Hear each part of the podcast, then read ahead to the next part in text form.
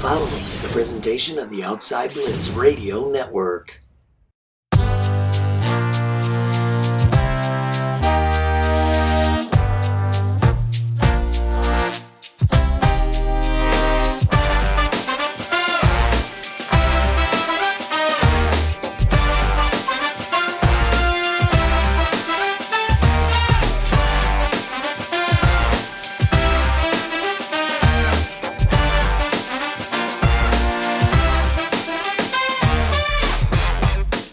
And welcome, ladies and gentlemen, to the Outside Blitz. I am your host, the fabulous one, Scotty Freytown, and this week we got a full house, ladies and gentlemen. We are all three everywhere you want. Oh wait, is that is that the tune? it's your boy Cannonball Alex Steele returning once again. Good to be back. Alex, welcome back to the show, and we also have our good friend the Bootleg Bettor back on the show. Boots, how's everything going?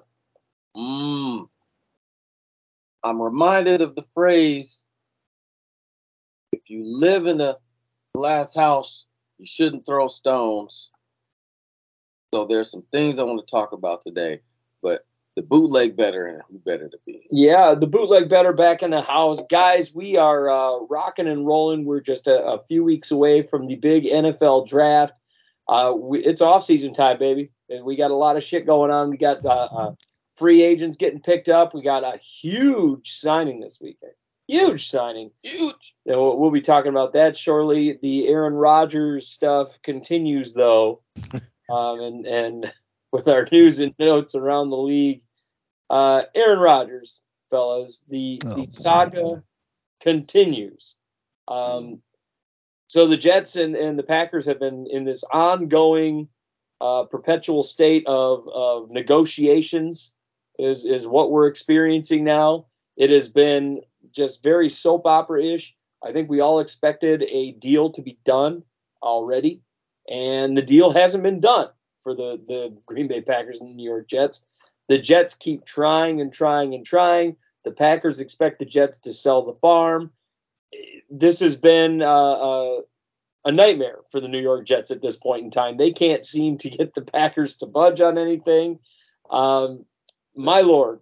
Because the Packers, the Packers hold all the cards. Yeah. Right. They've got all the leverage, and and the Jets don't have any because the Packers have their guy in place in in Jordan Love, right. all ready to go. Yep. And they know they don't want Aaron Rodgers back, so either so they're holding all the cards in this situation, and the Jets kind of look ridiculous. And and at the same time, the Packers are are that's a big cap number for a guy who doesn't want to play for you. I mean, it's a fifty million dollars, a huge cap cap number for for Aaron Rodgers. Um, and and with the the Packers wanting to bring in different players and make different moves in free agency, the fact that this thing has dragged out, yeah, the way it has, that's the big thing right now. Is is it's dragged out. The the Packers can't make moves without, you know, they they have no way of of doing anything with a quarter of their cap space taken up by one player. That's they can't make moves, but what they've done in the previous uh, two years has set the the floor right, or mm-hmm. or built the house for Jordan Love to just move right into. And he did look good. He did look good when it and when he came in in relief of Aaron Rodgers a couple of times this past season, particularly yeah. against the Philadelphia Eagles. He had some zip on those passes. They, yeah. they look damn good. Yeah, well, see, the Packers again. They they they've done this now for their entire run of mm-hmm. their organization. They have planned for the they plan for the now, they plan for the future, all of their their entire existence. And Aaron Rodgers, he wasn't paying attention. Yeah. Uh, Jordan Love has been developed. Alex, on a scale of one to ten, how scared are you or uh, are you of Jordan Love? And how how uh, on a scale of one to ten, how do you think uh, do, do you think this deal is going to take place? Or or do you think it'll happen within the before the draft on a scale of one to ten? What's your what's Okay, a couple of things to unpack here. Uh, let's talk about Jordan Love first. My my uh, scare level with him, I'm at about a three, and the only reason I say about a three is let's wait till the regular season. If this guy starts, you know, ripping apart defenses and start and starts zipping balls like Aaron Rodgers used to do, I'm going to get a little bit more nervous. But I, I'm a, I am a I'll believe it when I see it kind of guy. as far as will this deal get done with the Packers and the Jets? Um, will it be done soon? Two. Will it? Could it be done by the draft? Yes, I'll probably give. I can probably give that a seven. Um, I mean, like just just because you know Aaron Rodgers is the single biggest diva in the entire National Football League. Um, not even Tom Brady was this divish, and uh, and the fact that you know he's he wants all these weapons and he wants to you know he's got this hard line in the sand where it's though the Packers have this hard line in the sand too. You know, you're going to give us these guys. You're gonna you're gonna do this, and then we can give them to you. And know, it's uh, the Jets have to ask themselves, okay, do, does Zach Wilson really suck that bad? Does Jack does Joe Flacco really not that effective? Uh, you know, because we have Sauce, we have Garrett Wilson, you know, we and Breece Hall should be coming back from his injury. You know, we have players, but do we really want to mortgage our future for a quarterback that may very well retire in the next two or three years? Because remember, this is the same. This is the exact same trajectory that Brett Hart, Brett, Brett Hart, Brett Favre took. He went to the Jets for a year, then he went to the Vikings for two years, then he retired. Do you think? Okay, Scott, I'm going to shoot this back to you on a scale of one to ten. How closely will Aaron Rodgers' last few years in the league compare to Brett Favre's?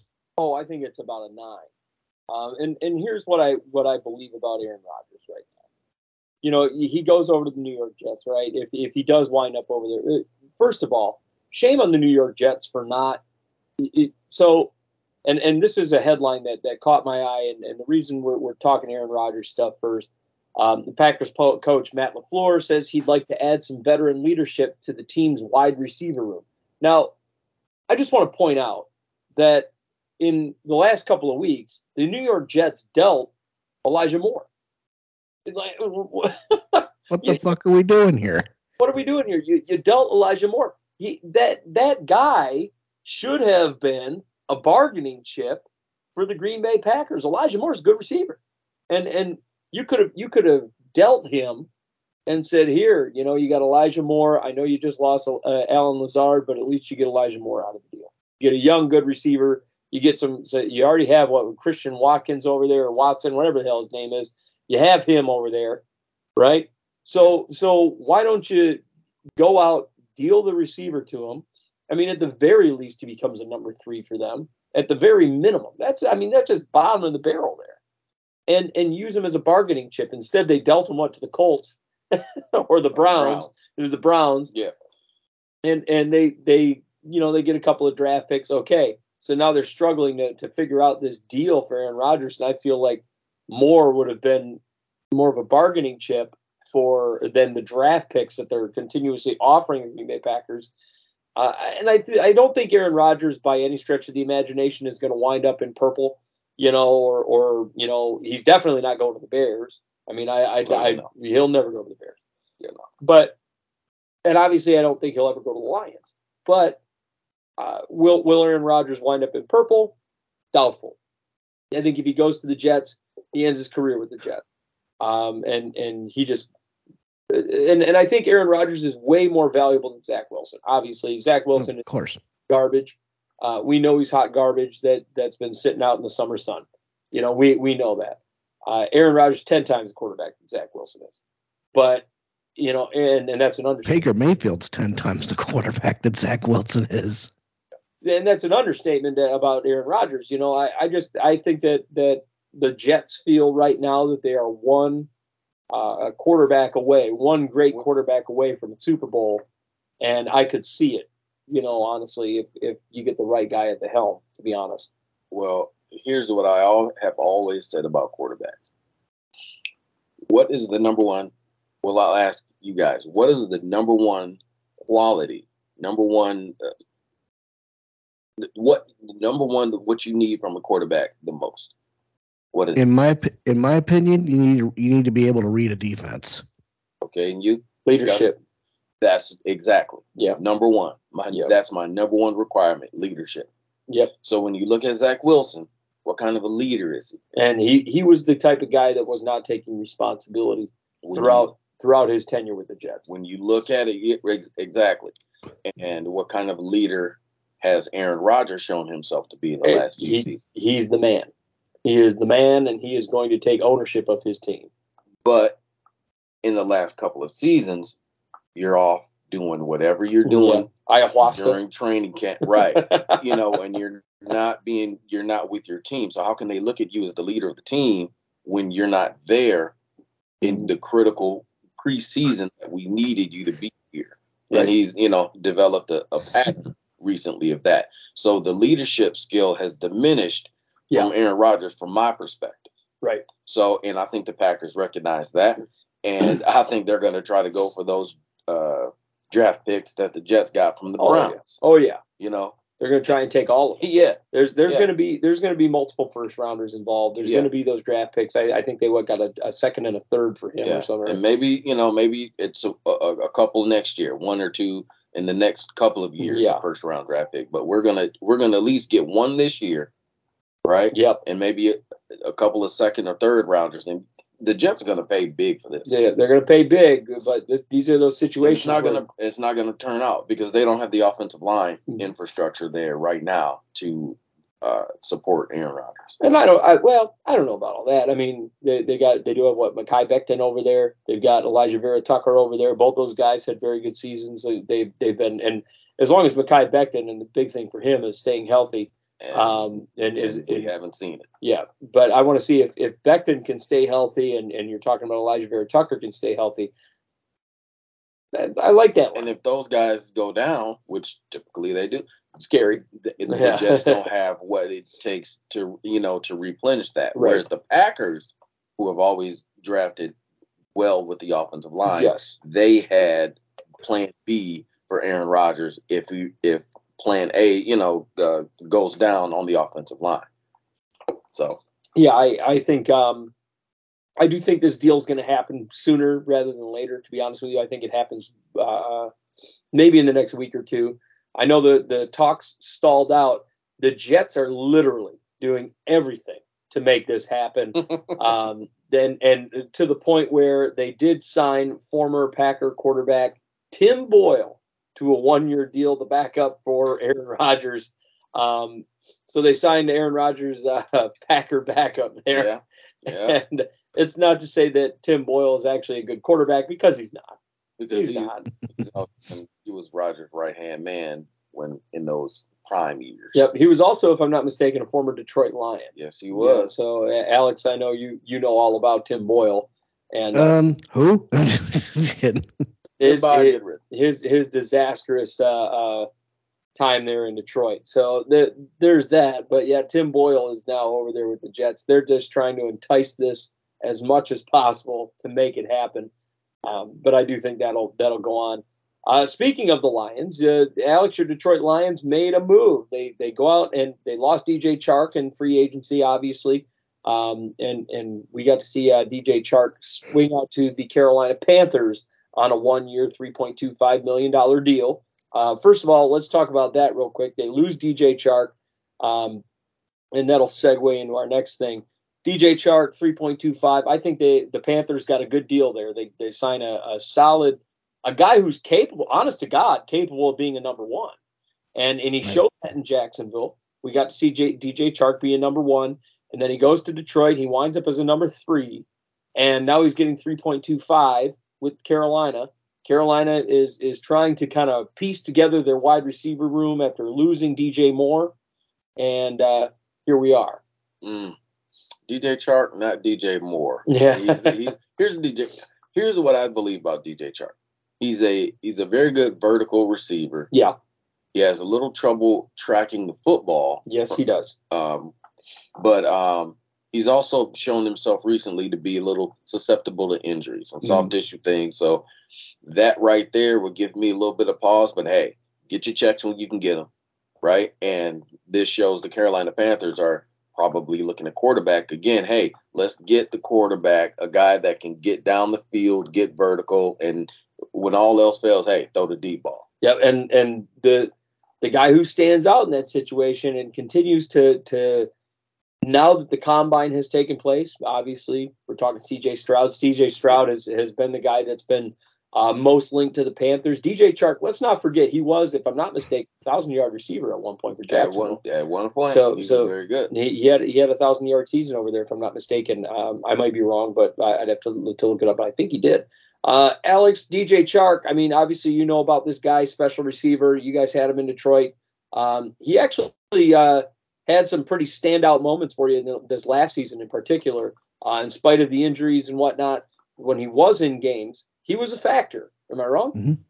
Yep, uh, you're you're not wrong there. I know that he had a, he got one of the game balls uh, for I, I forget which week it was, though. Uh, I mean, he, he's he's definitely a he's been a journeyman wide receiver, and he you know he he obviously I think he I first heard about him when he was at the Giants, if I'm not mistaken. Uh, yeah, I'm just trying. I'm trying to remember where I first heard of him. You know, so we definitely lost a tool. Uh, I mean, it's you know, I'm I'm sure that you know if we dra- if we draft a wide receiver or get another wide receiver, which you might be talking about here in a second, um, you know, I don't think all is lost. And you know, good good on Carolina for getting you know a guy that's capable of being a number one and kind of like so it could be a one A one B situation, similar to Tyreek Hill and Jaylen Waddle in Florida. So you know you got D, you got you got DJ Moore and DJ Chark. You know could be one A one B down there. What do you what do you think about that? Well, DJ Moore got got shipped out obviously to the the Oh. uh, Chicago Bears, but they do have Adam Thielen now over there, which is Mm. The big free agent pickup. Veteran. Yep, Now you've got a veteran receiver yep. who can the uh, the hash marks and, and sometimes go outside if you need to. But he know, but Adam Thielen will know where the quarterback needs to go with the football, and he would be a, the security blanket of C.J. Stroud at the receiver position. Yeah, and I think that's what what Carolina is looking for. And that's the kind of guy. Look, speaking of the Packers, real quick, that's the kind of receiver that you will want to bring into that Packer wide receiver room. But Adam Thielen would definitely play for the Packers. Yeah. Well, and, and actually, you know, I don't know that Thielen would have never paid, played for the Packers, even though he's a Minnesota native. Yeah. Him, him and Aaron Rodgers are buddies, and I'm Well, I'm a, look at you with the Yeah. inside info. Yeah, yeah. Adam Thielen and Aaron Rodgers, good buddies. They Right. they talk all the time, and you know, like it, a lot of speculation was happening when Adam Thielen was out on the market that he was going to wind up going to to Green Bay, uh, and they were going to try and keep uh, uh, Aaron Rodgers in town. Uh, Thielen goes to Carolina. DJ Chark goes over there. I love this signing. To be honest with you, I, I think it's great. I think DJ Chark is capable of being a number one. Uh, as you said, Alex, I, I think he's he's completely capable. Um, but you know, will he wind up being a number one? Who knows? You know, I, I do think that you know they they lost DJ Moore, who is a very good receiver, but they get two receivers in return, and they get to be able to spread the ball out a little more. You can you can uh, kind of spread out a defense here, and and Yeah. you know make really force him to look away from just one receiver. You know, and because for a while it was just DJ Moore, and that was that. Well, they got two young guys. She's uh, Shi Smith Yep, out of South Carolina. Really like his talent, and um, he can be Yeah. built. yeah, and Terrace Marshall Jr. Yep. He's been there a, a- a couple, de- couple, two or three years now, and it hadn't quite developed just quite yet. But he's on the he's on the way up. But he had a few big games. Terrence Marshall games. did. Yeah, Terrence Marshall. There were there were some moments where you took a step back and you were like, "Hey, look, look at this guy." I Yeah. I saw some some big moments from that guy. Um, I like him a lot, Terrence Yeah. Marshall. I think he's special. I like him. He was on that LSU team that uh, won the championship with Joe Burrow and Mm, and uh, Ja'Marr Chase. Yeah. there you go. and then also, but the Lions they they make up for the Justin loss. Jefferson. And yes, yes, the man, the myth, the legend. Yeah, so Terrence Yep. Marshall was the third receiver on that team. Yep. Uh, now the Lions they make up for that situation, and I think they did it in, in a big way. To be honest with you, they go out and sign uh, wide receiver Marvin Jones to a one-year, three million dollar deal. I know a lot of people weren't thrilled about this move. I, I get it um, because Marvin Jones is an older receiver, but Marvin Jones is still an effective receiver. Man, you want to talk Yes. about what did we just say about DJ Chark? yep. Having trouble locating the deep ball, right? Marvin Jones has never had trouble No. locating the deep ball and he's a, he's a threat in the red zone. all the time. And, Yep. see, and, it, and it, it, I know he started out with the Bengals, but it feels like he's coming home Yeah, with yeah. Detroit. He- he, he, he, he's had the experience in Detroit, you know, and he, so he's, he should be familiar with the system, even, even though it's Dan Campbell. and uh, what's the offensive coordinator's name? Uh, it's, it's it might be a different system, but it, it's but you know Marvin Jones definitely has the tools to uh, succeed in Detroit. I actually think this is a better fit for Marvin Jones. I, I like Marvin Jones a lot. I, I liked him a lot when he was in Cincinnati. A lot of folks thought he was going to wind up being a number one in Cincinnati, and it didn't. It didn't turn out. But then you know he winds up going over to uh, Detroit, has a few good years in Detroit, ends up as a, a basically a career number two in Detroit. I mean that's Yeah. what it was. He went to Jacksonville. They expected him to be a number one. He didn't pan out as a number one. Kind of played as a number two, maybe even a number three receiver at times. but he all always delivered when when uh, Trevor Lawrence went to him. Yep, and and one thing about Marvin Jones, like like DJ Chark, I think is is somewhat in the same mold as Marvin Jones, where I think that they are some of the more high end number two, number three Yeah. receivers out there. Yeah. these are two of those high end guys. Where, where like you know they're they're not going to be a high end one. If they are a one, they're going to be a really low end one Yeah, but but these are like high end wide receiver two, high end wide receiver three like players, depending on the roster that they end up on. Jones winds up in Detroit. Obviously, Jameson Williams is is going to wind up in in getting a much larger role this year than he Oh, saw man. last Oh, year. Oh man, Um, You know, and then you when you're talking about Amon-Ra St. Brown, who yeah. has Tearing been the middle apart. yeah, who has been something. And it, I, I get so proud every time we talk about Amon-Ra St. Brown because right here on this show, uh, uh, Tyler, before he left, you know, we, we were talking about Amon-Ra St. Brown, and we were talking about how that guy is going to be a stud. And we kept saying this guy is going to be a steal in this draft at some I point. loved him at USC. Yeah, he goes to to Detroit, what round four, and and he winds up being an absolute steal. And we saw it coming a mile away. The Yeah. guy blows up at the end of the year, and they're like, "Well, look at that! Mhm. Well, look who called that Mhm. shit." And he was the stirred or the stirred the straw that stirred the drink in Yeah. that offense. Yep, When yep, he yep. was removed for that off from the offense, uh, for those, you know, for that what game or game and a half or whatever, you could tell the difference in how the Detroit offense just didn't run the same Right. without him. Right. And I, I think Amon-Ra St. Brown, uh, Jameson Williams, and now Marvin Jones. I think that's going to be a really great combo. Just like I think, I, I really do think Adam Thielen, DJ Chark's going to be a great combo. The question is, is who's actually going to be the number one between Thielen and Chark? The question is, how many games are each of those game guys going to miss? Because that's one thing that's been a An know, issue for Jones, issue yeah. for for Chark, and it's been an issue for Thielen. But here's and Marvin Jones, he hasn't really missed time. He's been very durable.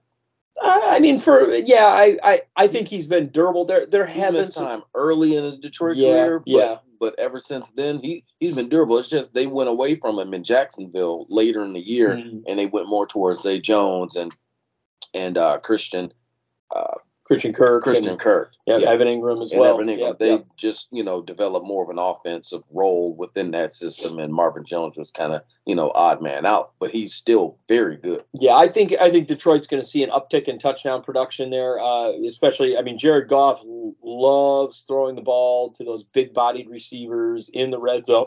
And now they have Marvin Jones, who's actually a big dude. I don't think people realize how big that guy is. He's actually a big dude.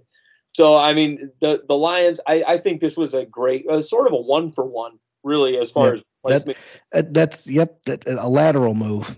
You know, uh, I totally agree with that assessment. Yeah, it's a one for one. The only downside, like I said, and it's like we were talking about, Marvin Jones is a little bit older. We're talking about a guy in his 30s here, whereas DJ Chark, I think, is what 26, 27 years old. Mhm. So I mean, you're, but you're he's got a 34 year old's uh, body. yeah, he's got the turban. Right. He Chark Chark Yeah. needs to figure out the durability Yeah. issue uh, of the whole thing. So I mean that that's going to be uh, uh, an interesting thing to see, to say the least.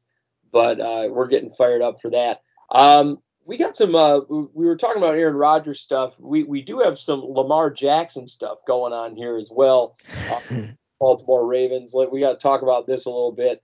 Uh, first of all, you know the the Ravens are still making moves. Um, but we'll, we'll we'll talk about those in a minute. But Lamar Jackson came out and said he requested a trade. It was like uh, weeks prior, uh, a few weeks back, and it was it made headline news. He requested a trade, and and he was pointing it out on Twitter that he wanted a trade and all this other stuff. Um, he says that he requested the trade because the Ravens are quote unquote not interested in meeting my value is is his exact terminology. You know, I I really believe that Lamar Jackson overvalues himself. I do.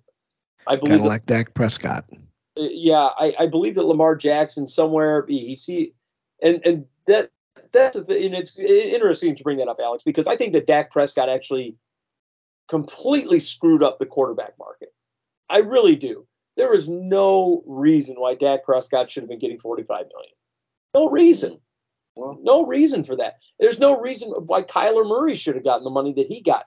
The, those two guys are two unproven players that haven't won dick in their career. Let's be real. Let's call it what it is. Yeah. They have not won anything. Because those big contracts state what have you done for me and right. what are you going to do for me in the future. Yeah. Right? What have you done for me and what will you do for me? That's where the, those big contracts are where those two meet. Yes. Right? The result and the expectation meet with those big contracts.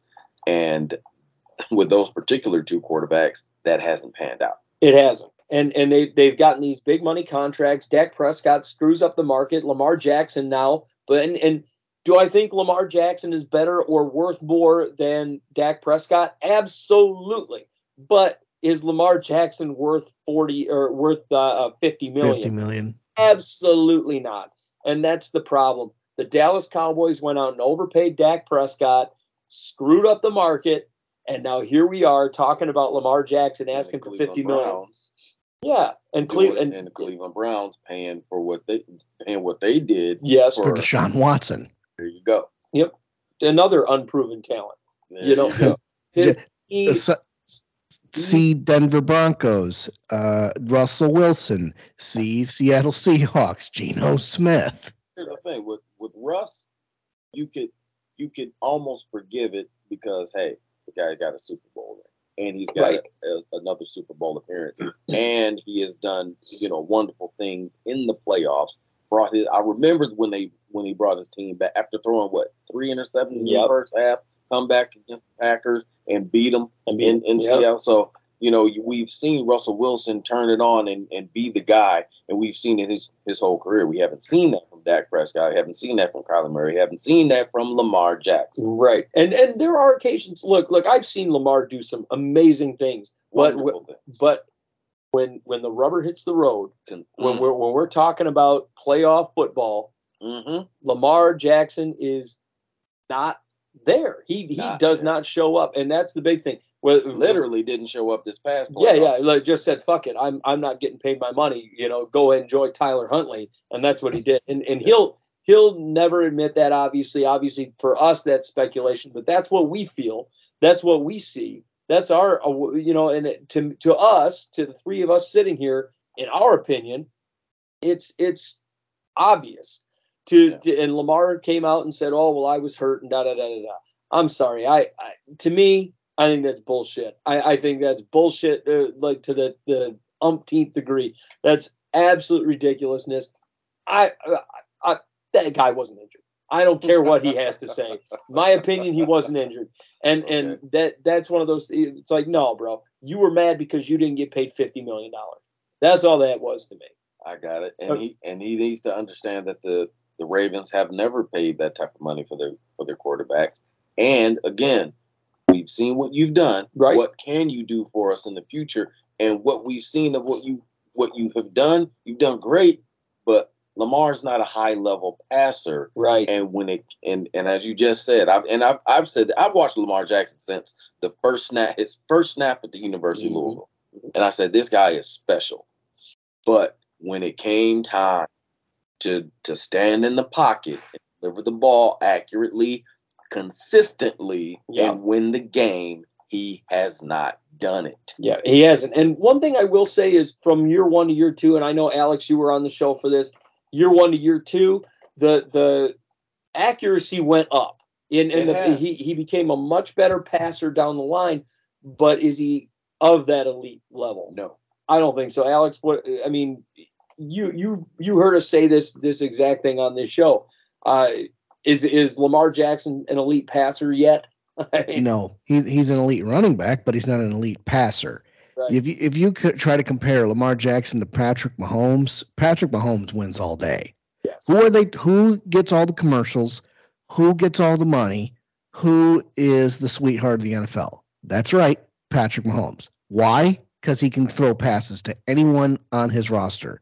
To, you know, whether it's to Travis Kelce, whether it's to uh, Kadarius Toney, uh, you know, list goes on and on. You know, yes, Lamar Jackson is a good player. Yes, he is a great running back. He, he can he he is one of the most mobile quarterbacks we've ever seen in the modern era. But can you can you bomb it when you need to? Can you Brett Favre it when you need to? Can you Aaron Rodgers it when you need to? And the answer is no. And that's that's an interesting point, Alex, that you that you bring up. I don't know that Lamar has that clutch gene. Yeah, no. In this modern era, like as you said, Alex, you still the NFL.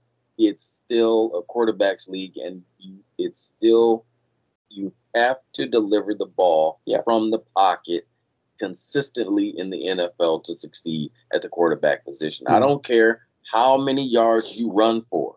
Dan Marino ran for what less than 15 yards of his his entire career, something like that.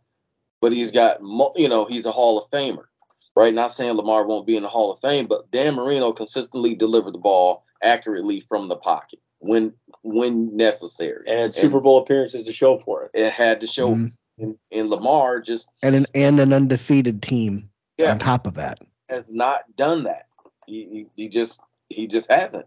So, you know, sorry. Yeah. It, it, it is what it is at, this point. And now we talk about the durability issue because of the the running and, and of, of what he's had, the punishment. He hadn't taken a ton of hits, mind you, but the hits that he has taken has accumulated and they're taking their toll Yeah, and because he's missed multiple games now in multiple years. but then there's silly, stupid shit that he does too. You know, front flipping Yeah. into the end zone Ah. or whatever else. That and Ah. he got hurt doing that. I mean, that was on par with Farad headbutting a wall. brother, and the fumble. Come on, man. Yeah. Take care of the ball, Yep. Please. So I don't, I don't know that Lamar is ever going to get that 50 million. And then on top of it, you know, because the, teams rarely, your value rarely meets what the team thinks your value is. Right. What you think your value is rarely meets what the team thinks your value is. Look- That's why you have an agent to mediate those things. yeah, but he doesn't want an agent. you know, and that's that's the big another big issue for him. So I mean, it's it's become a shit show. Um, but the Ravens are trying to to do everything they can to still. I mean, they're they're operating as though Lamar is going to be there anyway, uh, and they do go out and they kind of do him a favor if he does stick around. They go out and sign wide receiver Nelson Agholor to a one year deal. I actually, so I like Nelson Agholor, believe it or not, uh, former first round guy, had very big flashes where where there were stretches of like five to six games where Nelson Agholor really stood out, and then he would just disappear. You know, he's a very streaky player as far as like what he gets done. Um, I think Nelson Agholor, this would actually probably be the best system for him. He's been in that that wide receiver graveyard in New England, right? I mean, there was there's garbage out there. He was in the wide receiver graveyard with the the Raiders, right? Garbage out there and he was now here we are nelson agholor he goes over to the, the baltimore ravens Don't forget about the Eagles. oh yeah he was in that, that dumpster fire at the time right? At the time that was a dumpster fire. He was the only receiver they really had. He got picked up 14th overall got thrust into the number one wide receiver spotlight there. That was a disaster. I, I mean not a number one receiver, uh, he's a slot receiver. And he's. I, I think nelson agholor is he, what fourth, fifth team now? Fourth team at least? Yes his 14 in the last what eight, seven, eight years that he has it only been eight maybe seven, eight years because four teams in seven, eight years. That's a lot of teams Mhm. in that amount of time. I think Nelson Agholor hasn't been utilized properly and correctly.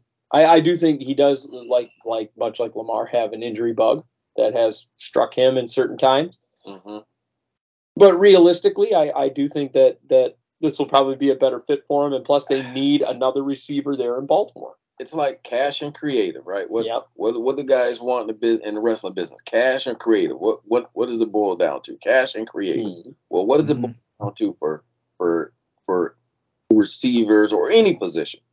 Team and scheme, Right. right? So if you go to the right team, you go to the right scheme, you can produce and you can you know deliver.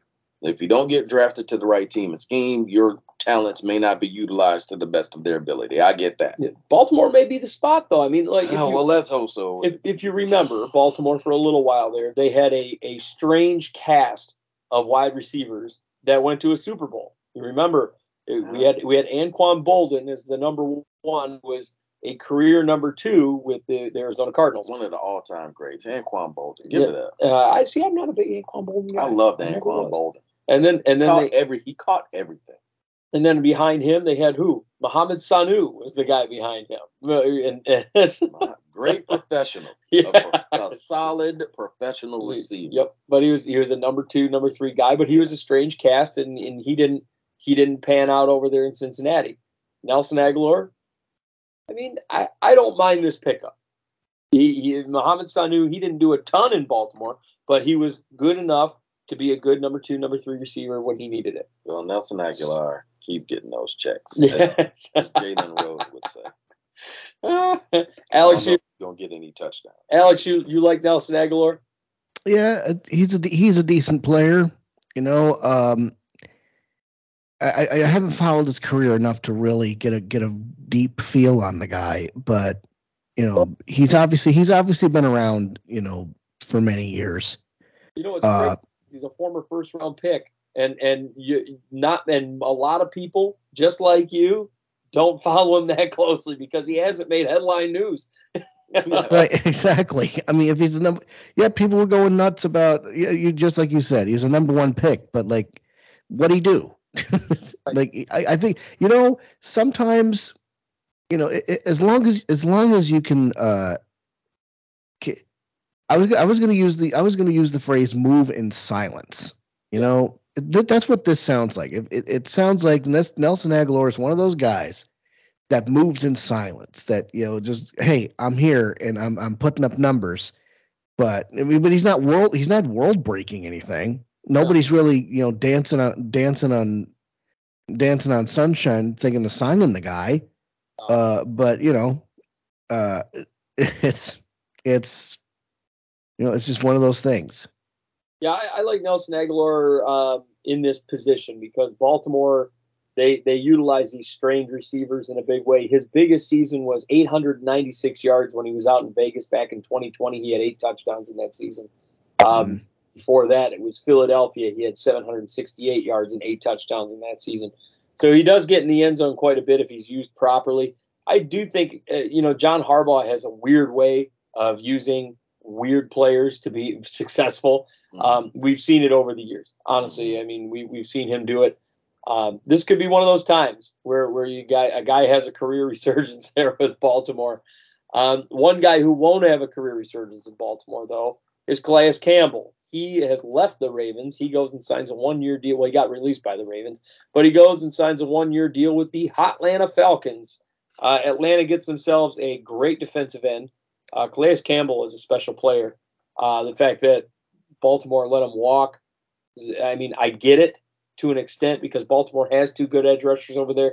Odafe Oweh. I mean, like these these are good players. And David Ojabo, they Yeah, David Ojabo. those guys got to step up because you're losing, as we just uh, spoke about the quarterback, you're losing leadership, veteran leadership, Yeah. positive veteran leadership that permeates, you know, throughout the locker room and the entire organization. Mhm. As far as I'm concerned, you're talking about Calais Campbell, one of my favorite players of all time in the NFL. I, I like Calais Campbell. I thought this was a big loss for the Ravens. Uh, they go out and, you know, to the Ravens' credit, and and they, they have two solid edge guys there over there with Odafe Oweh, who in his rookie season, if you remember, and, and Alex, I'm sure you do, he wound up on our uh, top 10 rookies. Uh, he wound up, I think he was number eight or seven.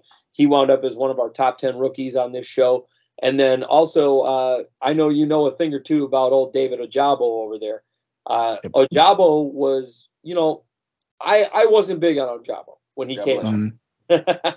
I wasn't big on David Ojabo. I, I really I I thought he was uh, uh, sort of a flash in the pan kind of guy. He came into Michigan. He had one good year there.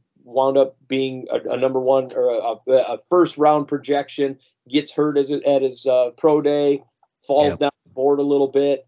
Gets picked up. So it kind of became a, a low risk, high reward situation oh, yeah. for the Ravens. Oh yeah. Um, if he stays healthy, I, I, I, he has a chance. But my my big thing about David Ojabo is that there's a lack of of tape there.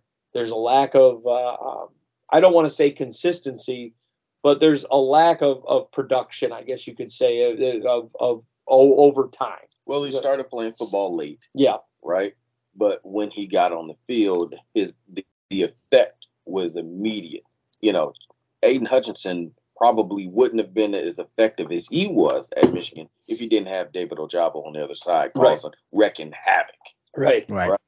Because he that, that's where that's where the, the the tape come that's where the accolades come in and that's where people got got all fired up. But here's the thing: he doesn't have an Aidan Hutchinson to, to bounce things off of. And, and conversely, oddly enough, aidan Hutchinson has found him, his success in Detroit alongside Malcolm Rodriguez. So you know, so aidan Hutchinson transitioned to the NFL, not necessarily David Ojabo. Yeah, and I want. I it sounds see, like. I, I want to see if Ojabo can can translate. Obviously, you know, like I said, he did suffer oh. that that nasty. What was it? I think it was an ACL tear. Yeah. Uh, at his at his uh, um, at his pro day, and, and it was unfortunate, you know, out that at the Michigan pro day. But at the end of the day, and and by the way, that was one of the saddest things I'd ever seen. By yeah. the way, he goes down, and these trainers just stand there like, well, and they just leave him there like a like a horse that just broke yeah. his leg. Well, you know, well, uh, somebody put a bullet in him. Let's just go about our business. You know, that was that was sadder than hell. But it, he uh, he does go to the Ravens, and um, you know he. he I want to see if Ojabo is is going to wind up being that that next Calais Campbell type. I think he'll be excellent. And the Ravens are one of the smartest organizations in the league, and they would not have re- let Calais Campbell walk. Yeah if they didn't have a plan. Either David Ojabo was going to be healthy or they're going to go into the draft and supplant that with another because there's edge rushers aplenty yes. in this in this draft, defensive linemen aplenty in this year's draft. So I think the uh, Ravens are going to be just fine with David Ojabo, and if yeah. not, hey, they know what they're doing in the draft. We yeah. know this. Yeah, we we do, and and we know Myles Murphy's going to be out there. Zach Ooh. Harrison, uh, B.J. Ojulari, Will McDonald. Ooh. You know, I mean, we don't we, forget about the bootleg B team, Jose Ramirez, junior for Hoko. Yeah, I mean, uh, Felix and and uh, this one's always fun. Anudike Azul Uzoma. Uh, God bless you. Yeah, Will McDonald. uh, well, yeah, Will McDonald will be out there. I mean, we're going to have some some great players going on. Um, in this draft, so so the Ravens are going to have some uh, kind Habakkuk of Maldonado. Maldonado out of Pittsburgh, right? where do they where do they come up with these names? Habakkuk. But uh, yeah, we're gonna we're gonna see what the Ravens can can accomplish here. I mean, they are one of the more defensively competent uh, teams out there. We can say. Yeah. So uh, they, they're going to have themselves a good time. Uh, next up, speaking of, of uh, well, well, we'll talk about this real quick. Speaking of the Falcons, because they they did pick up Calais Campbell, which I thought was smart. But here's comes some incompetence here. Uh, head coach Arthur Smith, who we have uh, expressed our disdain for on the show on several occasions, he says he feels comfortable with Desmond Ridder as quarterback, and he is not particularly interested in pursuing Lamar Jackson at all. Uh, the Atlanta Falcons, are you comfortable with Desmond Ridder at quarterback? I'm sure as hell not. Mm. Man, can nope. I just Scotty, you are smooth as Pepto Bismol with these transitions to the next player, to the next to the next step. But I got to say, uh, Desmond Ridder, third rounder, he was not ready last year. When we saw him in those uh, few handful of games at the end of the year, he he didn't seem ready for me. He was not uh, finding the the receivers mm-hmm. in the proper how it was how the offense and, and the plays were supposed to be laid out. He was inaccurate. Uh, was not able to read the defenses properly. He wasn't ready. If Arthur Smith thinks that he is, you know, I mean, we'll see how it works out. Hadn't really worked out all that well for third rounders. Yeah. But uh, Desmond mm-hmm. he, he's a he's a he's a good leader, and if you can just keep him insulated, keep him protected. He can produce and and just don't give him too much. Right, right now, don't give him too much, but but give him some weapons because he's not elite. Yeah. Right. so he's going to need a lot of, of weapons and infrastructure. Not by any stretch of the imagination is he elite. Uh, Alex no. Ridder, uh, you you think he's uh, uh, bust the quarterback here? Definitely bust worthy. Uh, less elite than Ryan Tannehill, and that says something. Yeah. Um, so, yeah, I mean, you know, we we've bagged on Arthur Smith all through all almost every week last week last year on the outside blitz, and and it continues now. You know, it's it's almost as bad as Frank Reich deciding to bench Matt Ryan for what's his nuts in Indianapolis.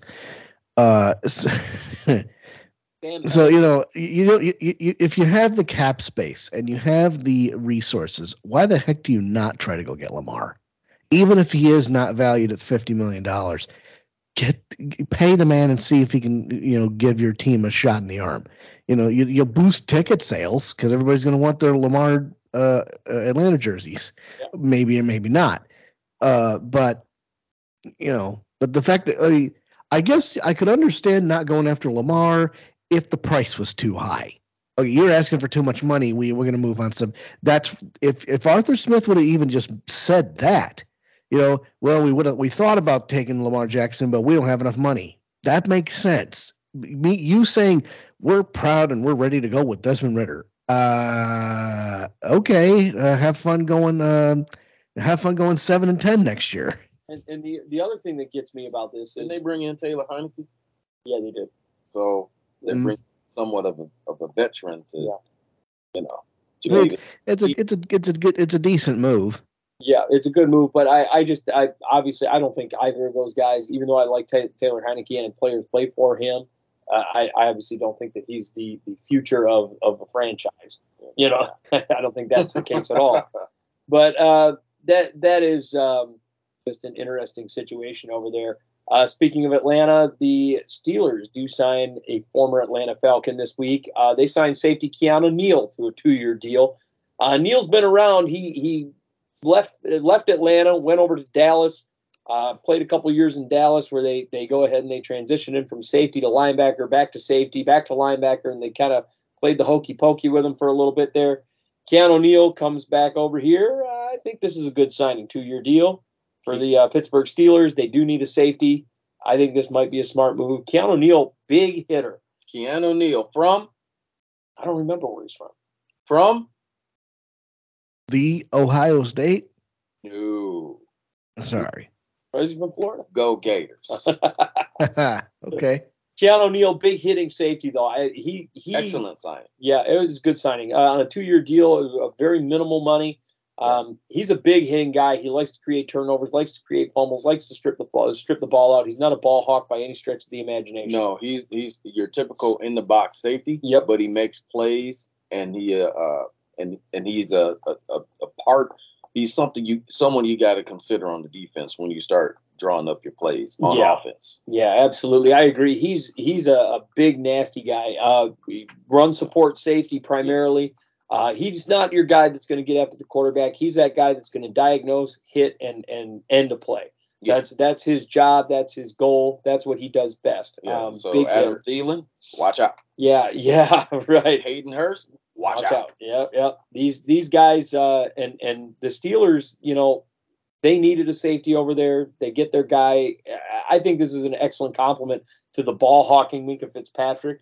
Um, yeah. I, I, think that's a brilliant signing. You get the ball hawk. Now you've got a run defender safety, uh, a real big, strong safety. Essentially, it's it's a really uh, a nice little one-two punch there, if you if you will. Old school, old school type of a defensive build. There. Yeah, yeah, Alex, you you know how much I like uh, Keanu Neal. I've always been big on Keanu Neal um, since he came into the league, and I got to see him hit a couple of guys and said, "Ooh, that, that's a good player."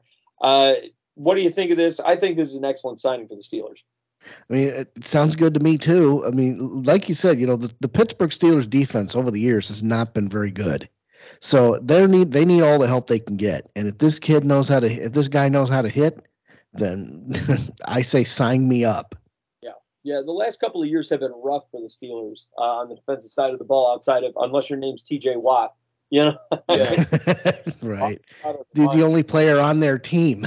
Yeah. When Watt was out of lineup, you know, you could you could tell, you know, that it was a different type of a defense. But Minkah Fitzpatrick being able to turn game, you know, turn the game side, Mhm. he was when they when the when when they got him from the Dolphins for basically nothing. Nothing. Yeah. I said, man, the Steelers, one of the top, again, one of the top organizations in the NFL, done a wonderful job drafting, developing, and always, always competing. Like they're always a threat to uh, the most credible threat in the NFL is the Pittsburgh Steelers to any team, any Sunday, any Monday, Thursday, whatever you want. Whenever the game is, you got to watch out for the Steelers because they know how to play football. Yeah, the T- T- Watt not being on the field killed them for a little bit there. They they do have so so the last couple of years they haven't had a very good defense. This past year they did wind up top ten uh, because of T.J. Watt being in. But one thing I will say is when T.J. Watt went out, they suffered.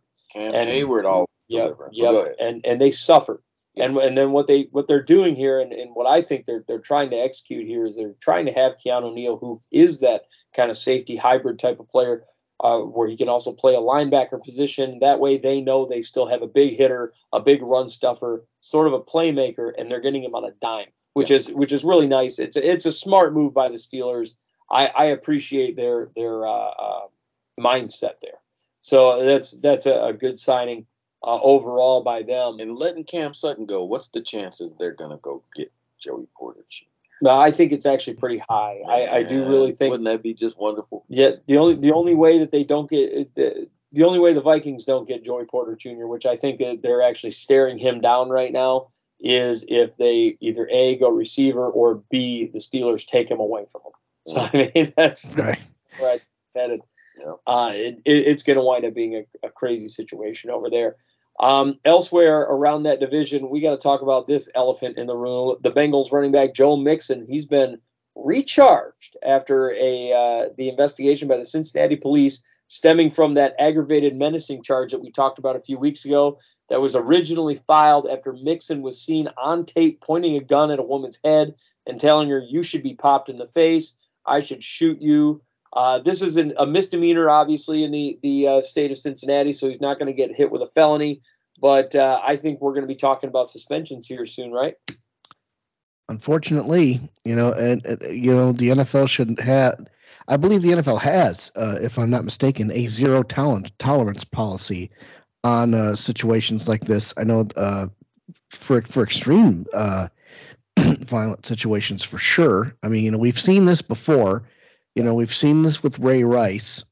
You know, uh, that's the first. I mean, that's the first player we can compare this with.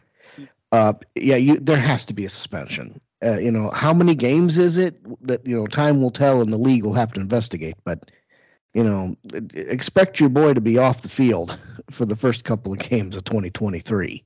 Yeah, I think I think Mixon is going to wind up being off the field. I, I don't. I mean, I, I think we're talking about a, a four to six game suspension. To be perfectly honest with you, they're not just going to, you know, like I mean, the thing about it is, is well, yes, he's pointing the gun and and doing what he's doing. There's also like this isn't a situation where it's like Ray Rice knocking out his wife in an elevator. You know, it's it, this is not a situation of, of uh, um, Kareem Hunt beating up a stripper. You know, and, and No, you know, like that's true. It, it, this, it's just assault. It's not assault and battery, but still, this this is this is assault and kind of accosting in a way. Um, right? You know, so I mean, it's it's a misdemeanor. So I I think he's it's going to be a suspension. It's going to be a slap on the wrist. Unfortunately, I I do think he should get more of it. Anytime you point a gun at a woman's head, hey, you you should probably or anybody's head for that matter, you should probably uh, be suspended. But um, it's unfortunate. Mixon's got a history though here. You, you know, and, and not not necessarily in the pros, but if you remember back in college, he did get in trouble for knocking a woman out. He punched her right in the face. Uh, that was a, an extreme situation. Boots, I know you know a little bit more about uh, old Joe Mixon and his history here. I wish, I wish the only thing we could have said about Joe Mixon was that he catches the football, he runs fast, and he scores touchdowns. He's a great player. Right? I wish Mhm. that was the only thing you could say about Joe Mixon. Yep. I mean, I wish you know we we've all got things that we only wish people would say about us. Right. But you know, skeletons in the closet. Mine are probably you know falling out right now as we speak. Man, he knows what he's doing. Mm. And first, let me just ask, why would you want to? Why would you want to physically assault God's most perfect creation in a woman? just And why? right, just Makes the no sense. good woman. We go out there as a man, you know, what whatever gender we want to, whatever. We go out there as men, and we work hard, right, Mhm. to take care of our families, right, to take care of our woman, right, because she takes care of us Yep. when we need that nurturing and we need that love and we need that emotional support from time to time. We need to be able to release that, right, and give them affection. That's what they need. Why do you want to menace them and punch them and all of you who are doing these things? Just stop it. Yeah. Just come on, man. You know, you know what gets me about it. Disgusting. y- You know, not only is it is it wrong on so many levels, but Joe Mixon right now, if you if he's currently on a franchise tag, so y- you know he's going to be looking at a new contract. So you just fucked up your new contract brother. because of something stupid, because There- because because you wanted to do hood rat things with your hood rat friends. Like, is- it's- Unfortunately. Yep. Come on, man. Look, I tell you what. I tell you what. Um, there are a plethora of running backs in this NFL draft. right? I could I could see Joe Mixon being traded draft night or before. I could see him just not on. Speaking of not being on the field for four to six games, what about not being on the Bengals team? Yeah, yeah. You know, we might end up getting seeing dealt. that. Like if it, if she just said, "Oh, he did it," but it's on video. Now Yeah, I haven't it's on seen the- video. I haven't Yeah. seen the video. I got to be honest. I wouldn't want to see that. It's a little scary.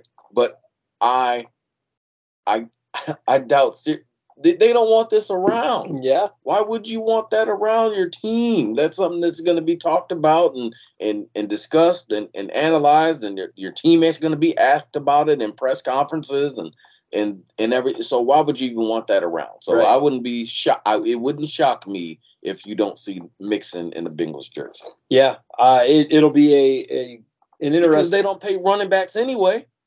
Yeah, they don't pay him for shit as it is. So you know why would we want to give you you know big money and we got to deal with With your something bullshit. else coming? Yeah. So Yeah, we, you know. we I, you're you're not you're not getting 15 million anymore, buddy.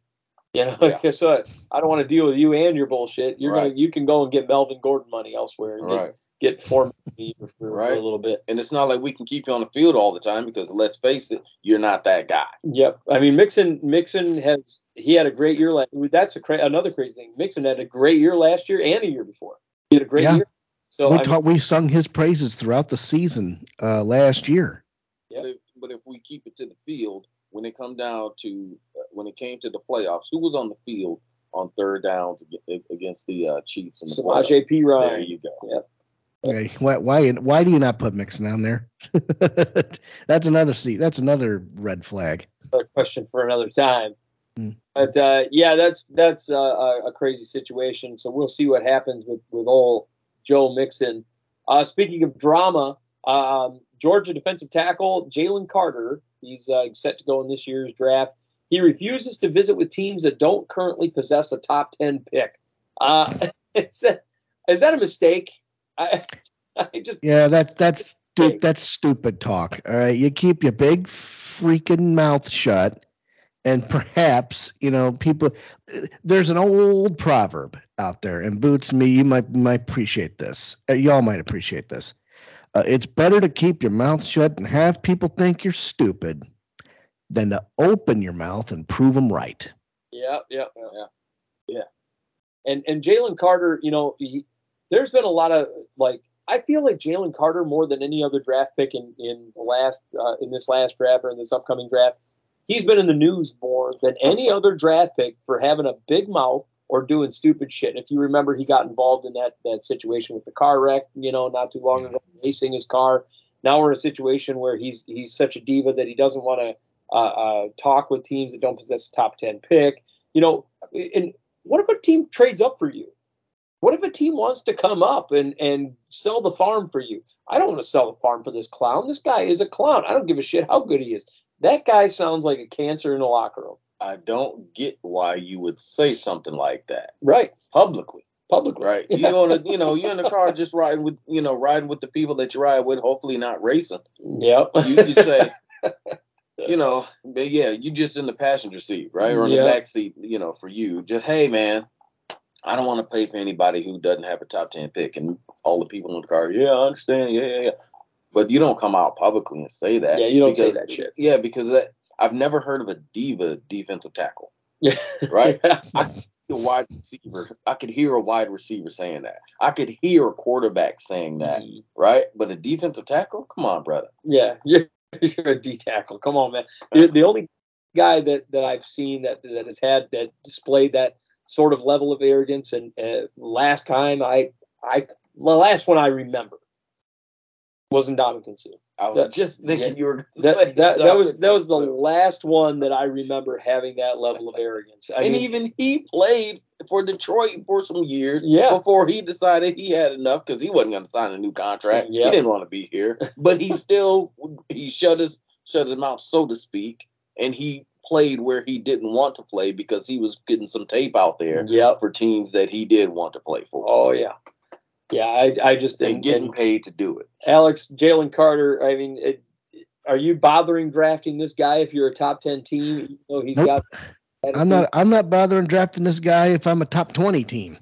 Uh, you know, uh, I mean, I listen. I, when when the story first came out about the car wreck, I mean, at first I thought that Jalen Carter was directly responsible for the death of a human being, Yeah. which he wasn't. You know, he was involved in a race where someone died. You know, he didn't like t- he didn't touch the car. He didn't you know tap the car. The the car he was racing lost control. So you know, it was an unfortunate accident. You know, so yeah, I jumped the gun back then, but you know, but hearing this, hearing this comment, you know, oh, I'm not going to go to a team that that doesn't have a top ten pick. Um, well, this here's the deal, son. You're you're you get picked by the the NFL teams, so you may your your comment right there might drop you. Yeah. You know, that's the thing. You'll, you you probably were going to be a top ten pick, and now you, you shoot your mouth off. Oh, you might you might say you might be pick number twenty. You might be a steal for for a team that's at the bottom of the barrel. It's, it, I feel like there's there's definitely an attitude problem, and and you know while that that uh, the other vehicle lost control, you got to bear in mind this was a coach that was his, one of his coaches that was in that race, and why in the hell is he out racing cars? Yeah. Why are you out here racing cars when you when you're about to get picked up in the NFL draft? Like if I am in this situation where where I'm set to get drafted to the NFL, like do you think a team is going to be like, "Oh yeah, bro, go ahead and race your car. Right?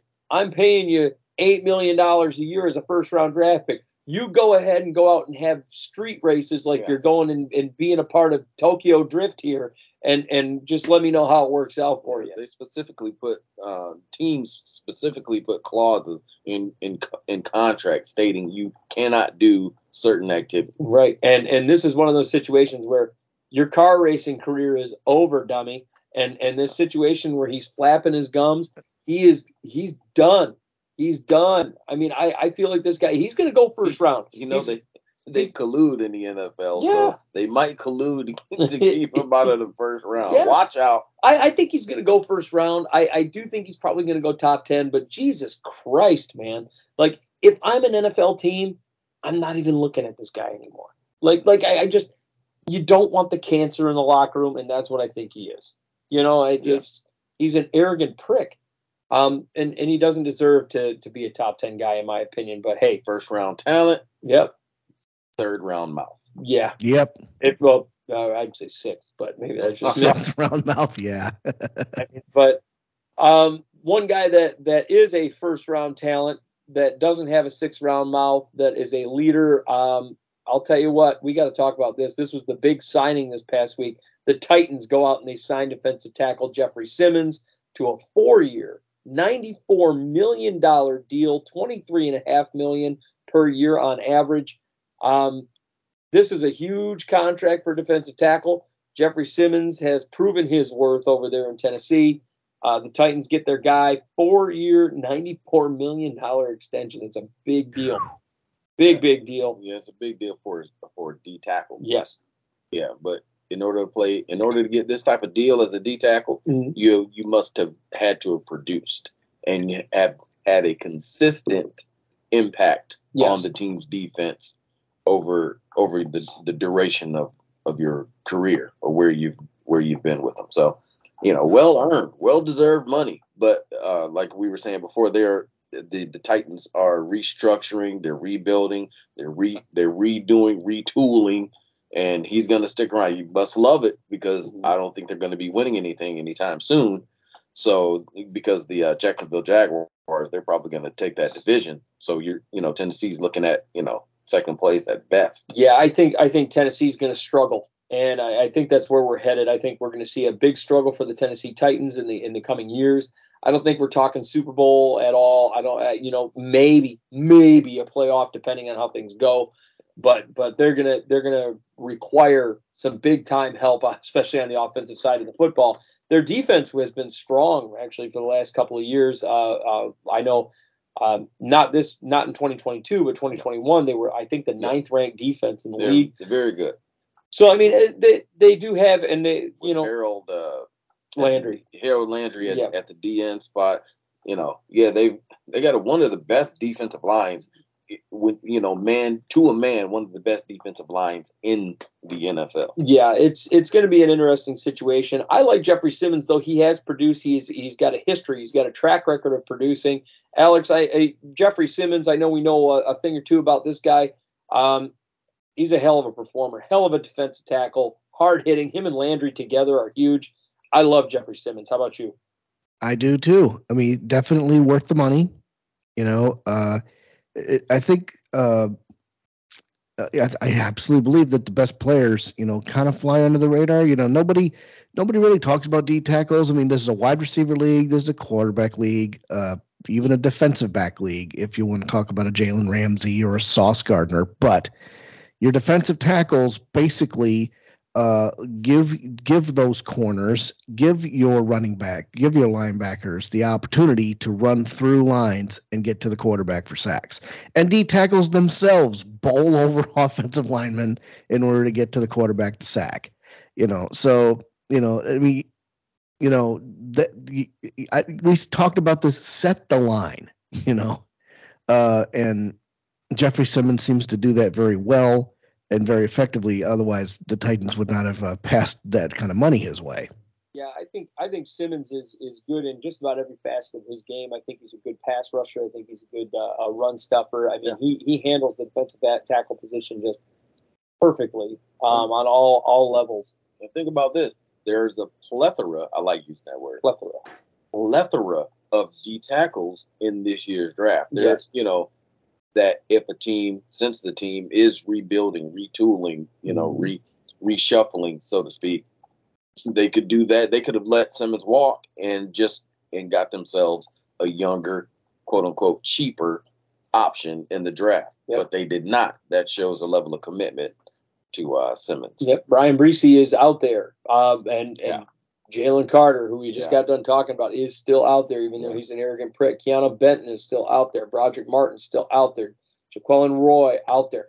So I mean, we we've got some some uh, prospects out there that are that are going to be uh, Very good. very good, you know, in this year's draft. And they decided to re-up Simmons, which I, I think, you know, might actually be the the smart move, to be honest with you, because he knows the system and he's shown he's capable. So I mean, Yeah. this is this is a smart play. Um, what have you done for us, and what will you do for us? And that's where the contract bingo. meets. Yep. And another team that actually made a smart play here, and I want to, I got to give them big ups. So the Rams go out and they released Bobby Wagner uh, on our last show, essentially when free agency opened up. Um, you know, and the Rams obviously are in sell mode. They're just selling the farm right now and going full rebuild as hardcore as they can. Um, they, you know, they know Matt Stafford's going to need Tommy John surgery. Let's chalk that one up on the on the board there. Streak continues. Let's let's hang them up, Matt. But the the Seahawks go out and they they get linebacker Bobby Wagner. on a one-year, seven million dollar deal. The Seahawks re-sign him, uh, bring him back home. Wagner said he didn't want to leave in the first place, um, Hmm. and and he loves Seattle. He wanted to finish his career there. He wanted to stay there. It's looking like he's probably going to finish his career there. This is a great signing. He's a veteran linebacker, knows the Pete Carroll system to the nine. Uh, and and the fans love him. They're going to get some good ticket sales out of him and and that namesake, uh, big time player.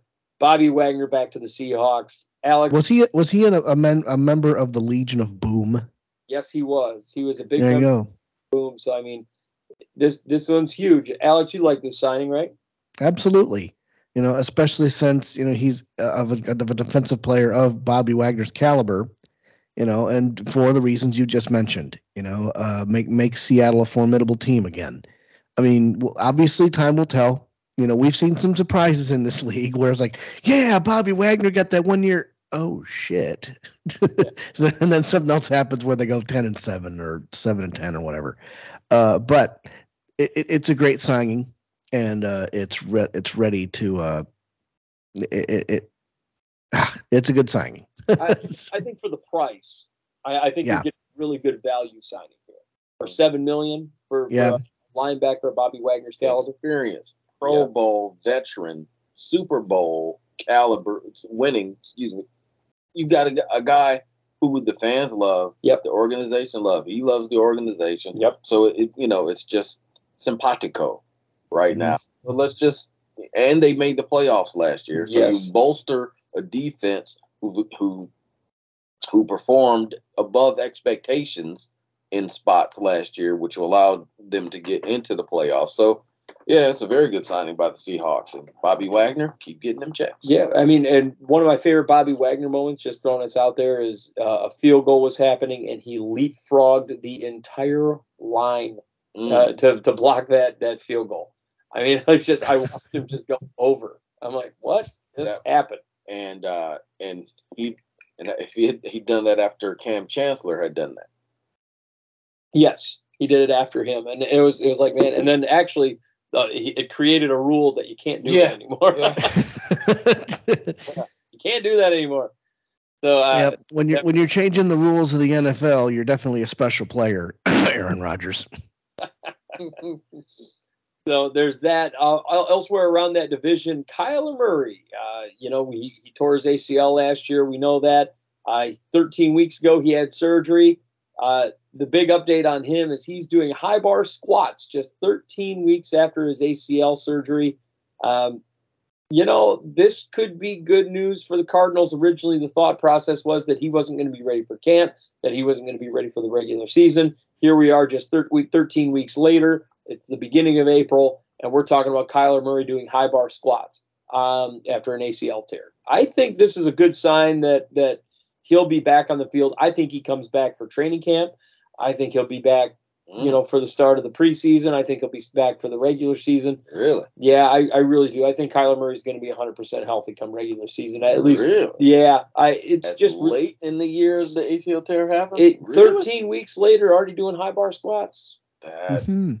yeah, that's that's workouts and that's Mhm. uh, physical rehabilitation and and that and that's all good. Yep. But you got you still got to get on the field.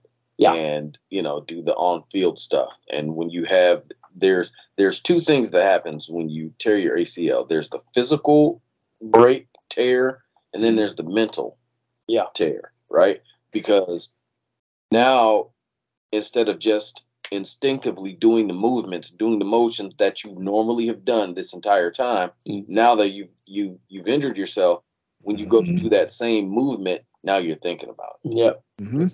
But different. It's a little bit different, and Kyler Murray's game is built upon agility and quickness, not not so much speed and leadership, because you know, but but he's very Right. fast. well, he's right. probably a really good leader in Call of Duty. I mean, Oh my goodness! I was waiting. That's what I was going to say. You got you, that's another thing you got to you know avoid. You know, focus. You know, we're we're in a we're in a down season here, Kyler. Uh, now's the time to to really uh, hone your focus towards uh, returning to the field.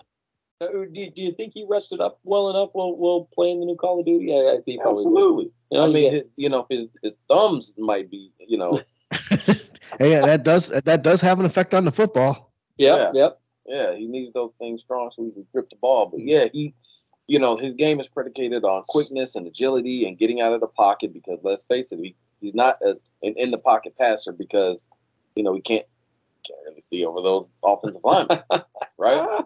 And the system, you know, that was designed for him, tons of rollouts, Yes. tons of movement, right? Getting back from the line of scrimmage and you've seen him run 30, 40 yards behind the line of scrimmage and, you know, end up scoring a touchdown. But that's, you know, the type of ability he's got. So we'll see what the, uh, you know, what the medicals are and what they come out with. But uh, just me personally, I think he's going to have a little bit longer of a road to hoe, as the old saying goes. Yeah, it, I, I I do think Kyler Murray. You know, I mean, 13 weeks. I I do think he's going to be ready for the regular season. I I believe that. Um, it, it, it's no. And there's going to be change. I mean, you got to think we're we're at the beginning of April, so he's got April, May, June, July, August, all the way until the second week of September. So we're talking five more months, and 13 weeks later, he's already already doing these high bar squats. I I just I really think that this guy is is, you know, he, he could be healthy enough to play, and and we might be talking about week one, Kyler Murray coming up with the Arizona Cardinals, and I think that would be kind of exciting. Um, and a guy that won't be here in a couple of years, though, it seems, is that is the Dolphins wide receiver Tyreek Hill You mean here on Earth or here in, in, the NFL? in- here in the NFL. Uh. Dolphins wide receiver put Tyreek that on him, Ricky Bobby. Don't put that evil on me. Don't put that evil on him, Ricky Bobby. The Dolphins wide receiver Tyreek Hill says that he intends to retire after his contract is up with the Dolphins in 2025. Uh, seems a little How early. old is this guy? Yeah, I see that people's eyebrow going up. Uh, he says he wants to go to the business side of things. Is is Hmm. what he's saying, and he's he's you know maybe looking to be an agent, maybe looking to be a front office guy. Who knows? But Tyreek Hill intends to retire at, as after the 2025 season once his contract is up. It, it's kind of interesting to me. I, I know Tyreek Hill's been around for a while. Um, fast guy, you know, he's he's suffered some injuries in his career, but not a ton. Um, but this is a little surprising to me, to be honest with you. And and I, you know, if I'm a Dolphins right now, I'm like, yeah, I really wish I wouldn't have traded for this guy. Mm, You mhm, know, mhm. like like if I'm the mhm. Dolphins right now, I'm taking a step back and going, hey, a Oh. now. I Mhm, really wish I So you- wouldn't have picked up that that contract. mhm. hmm Got it. Buyer's remorse is setting in. Yeah. Yeah, he's got his ring, but the Dolphins don't. Yep. Right? They, you know, he's got what he wants out of out of the deal, big money, and and he's got. I mean, you can retire anytime you want, Yeah, right? he's- so I he's- can't. He's 29 years old. Hey, if- Yeah. if we could have retired at 29, Yeah. no, we we wouldn't be working right now. So it- the, I don't necessarily disagree with him, but from the if you look at it from the Dolphins organization side, what the what are you talking about, right? So now it, it almost forces them. Well, looks like we got to draft a receiver, Right. Yeah. right? And At some at some point during this draft. because because our receiver is going to retire at 32 years old. Yeah. Yeah. Uh, I I found that to be to be quite interesting. So Tyreek Hill uh, could be seeing his way out shortly. Get ready for that one. Uh, elsewhere around got a body slammed his pregnant girlfriend. Ah, you know what? I'm just gonna say it again. As I kick the bone back into my closet and shut the door, stop hitting on these women. Yeah, cut it out. Um, next up, around that division, the Bills go out and they finalize an agreement with the city of Buffalo on a 30 year lease for their new stadium. They're going to break ground on June 1st. Um, look, I love the idea of a new stadium. I love the idea of them, you know, remaining in Buffalo and, and that new stadium. It looks beautiful. But there's one problem with this stadium, and I've talked about it on the show in the past. It's still an open top stadium. yeah. What are you doing here? That Could you could you at least put a lid on the toilet bowl there? on the toilet. I like, Like, that. like put a lid on it. I, I don't know. Make the roof retractable. Something. Why in the hell, in Buffalo, New York, are you the blizzard capital of the United States, where they the snow just dumps on you like a cartoon? Why in the hell are you building another another open top stadium? I gotta be honest, brother. I like it. Oh, I hate it. It's, it's old school football Look. that provides that that advantage in cold weather games because remember they still got to play against Miami. Look, I like the cold weather stuff, and I'm cool with that. Here's my problem: when you have a, a blizzard that rolls through Uh-huh. to the point where guys can't get out of their houses, Mhm, and you have to move games to Detroit. mhm. Yep. Right, and that's you know you know what I'm saying. At that point, it doesn't become an advantage. At Yeah. that point, it's a disaster. You you should at least have a, a you know if you had that situation. the retractable roof. Yeah, where there's that big of a blizzard to the point where you're moving football games, you should probably have a roof on the thing so you can close up the roof. You want to keep it open when Miami rolls into town and there's snow coming down and whatever else. Hey, fucking cool. Do you. That's fine. You want it to be like Lambeau out there? Hey, rock and roll. Have a great time. But when that blizzard rolls in where you can't get out of the house and you can't drive cars and you're moving games out of town, the roof needs to be closed. No, instead, we're going to go out to Buffalo and we're not just it's not even just a situation that this is the thing that's even more funny about it. It's not even just a situation where we're building a stadium in Buffalo that has an open top. We're building it right across the street.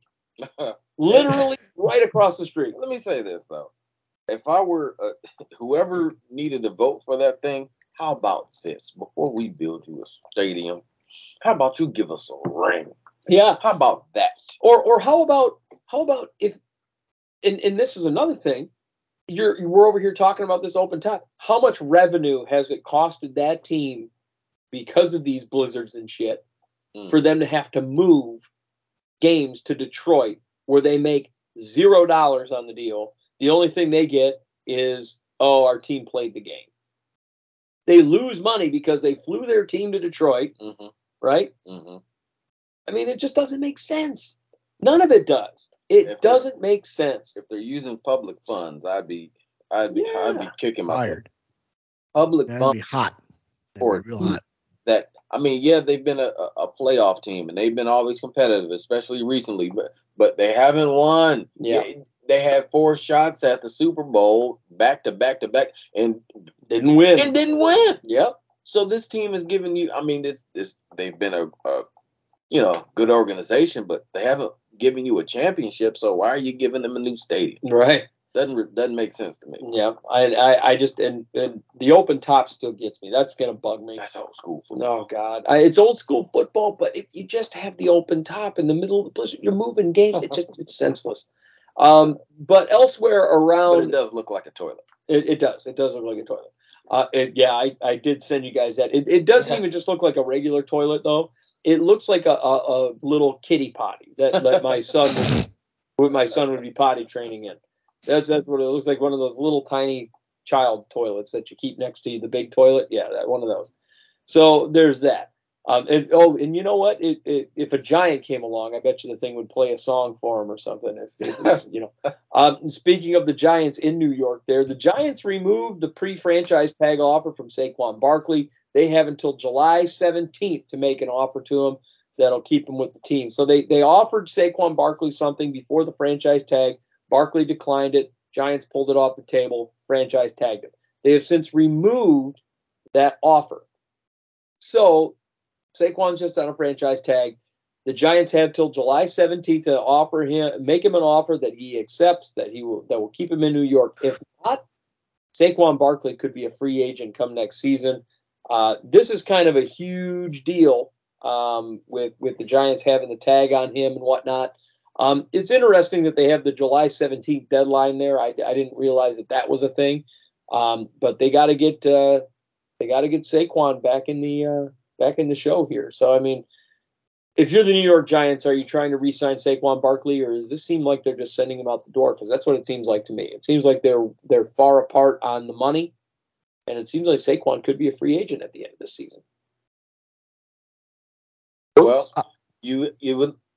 Uh, here's the here's the thing. We don't pay running backs, right? The Hmm. NFL doesn't pay running backs, but this is the rare case where you pay this running back. Yeah. because he he's got elite ability and he can he scores the football, yeah, right? So he's not he's not that great of a blocker, but you know he's still got a very he's still got a very good game. Yeah. So if you know, so you know, pay the guy. He's he's a multifaceted playmaker. Yeah. really. Yeah. I mean, that's You know, give me those guys on my team. Nine times out of ten, we'll beat you. Yeah, yeah. So- I, I, I would, I would pay the man. To be honest with you, I, th- I think this is this is a no brainer. He's a playmaker. He's the heart and soul of your team. Yeah. And and uh, especially on the offensive side of the football, you don't have anybody else on the offensive offensive side of the football that it really truly inspires. You know, uh, uh, your your offense. I mean, it- there is a plethora of running backs in this year's draft. yes, there are. So I you can get so- one late to you know to supplant him, and they've Yeah. already got a couple on the roster that are that are also very good. Yeah. So I mean, that's been good. Alex, do you resign uh, Saquon? So um, I th- I think so, but the problem here is uh, I'm I'm trying to find reference to a uh, to something that Mike Valenti said several years ago. I'm trying to figure out how long ago it was, but it was along the lines of when it- was around the time that uh, Dave Gettleman thought it was a great idea to trade away all of the good players, and the last one was OBJ. Uh, and it was like, and you know, we so what did they do? They draft a running back, Saquon Barkley. And by the time the Giants Giants become remotely competitive, which is right about now, that one of two things is going to happen. Saquon Barkley's either going to be dead, which he's not. He's going to be off his rookie deal this year, and you're in the position of paying a non-premium position premium money. The Giants backed themselves into a corner on this several years ago, but it, it you know, I say pay the man. And and here's why. You know he sells jerseys. You know he's a name. You know the, the giants have built him up. Yes he's injury prone. That's the that's the that's one thing. If if people say if people are hesitating that's why. He's he's injury prone.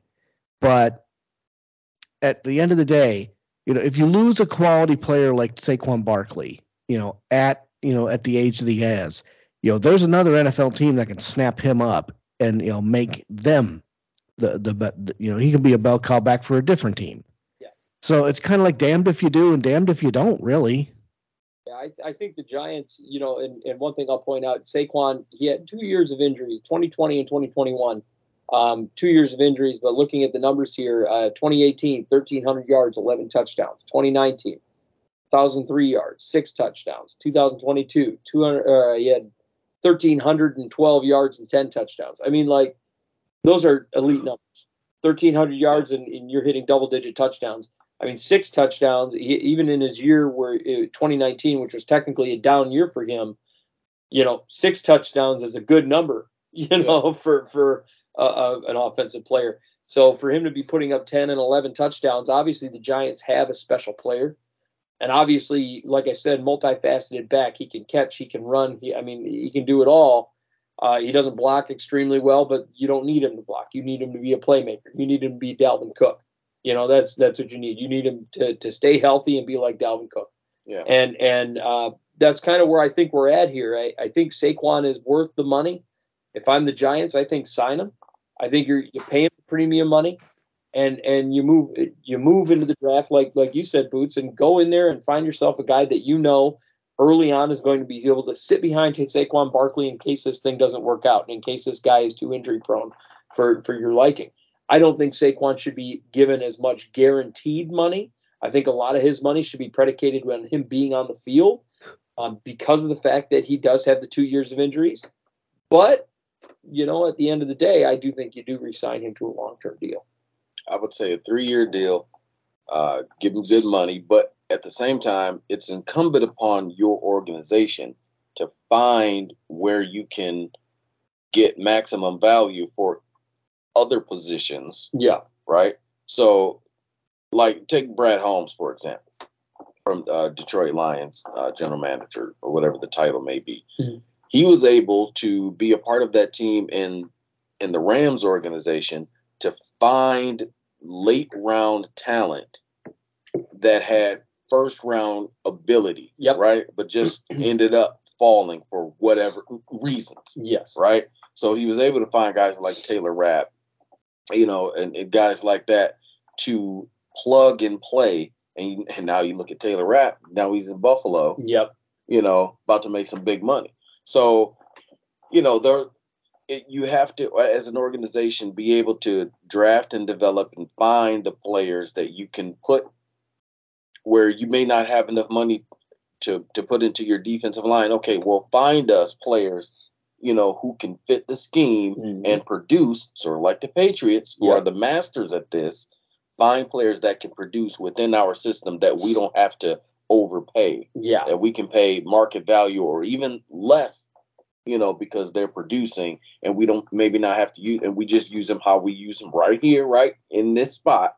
And if they go elsewhere, they may not be as successful because it's different team, different scheme. It Right. comes down to team and scheme. Yeah. So, fi- it, you know, find that, but you know, pay Barkley. Yep. And then uh, speaking of the Patriots, because you you mentioned them right now, uh, the Raiders did sign former Patriots backup quarterback Brian Hoyer to a two year deal. Hmm. This is a good signing. I actually Yeah. like this signing. Yeah. Believe it or not, because McDaniels' time with with Brian Hoyer over in there in New England. Yeah. Yeah, bring him into Vegas. Brian Hoyer knows the system. Vegas doesn't have a quarterback. They don't know if they're going to get a quarterback in the draft. They don't know if there's going to be a good quarterback falling to them. They don't know what they've got coming up. So they go out and get Brian Hoyer.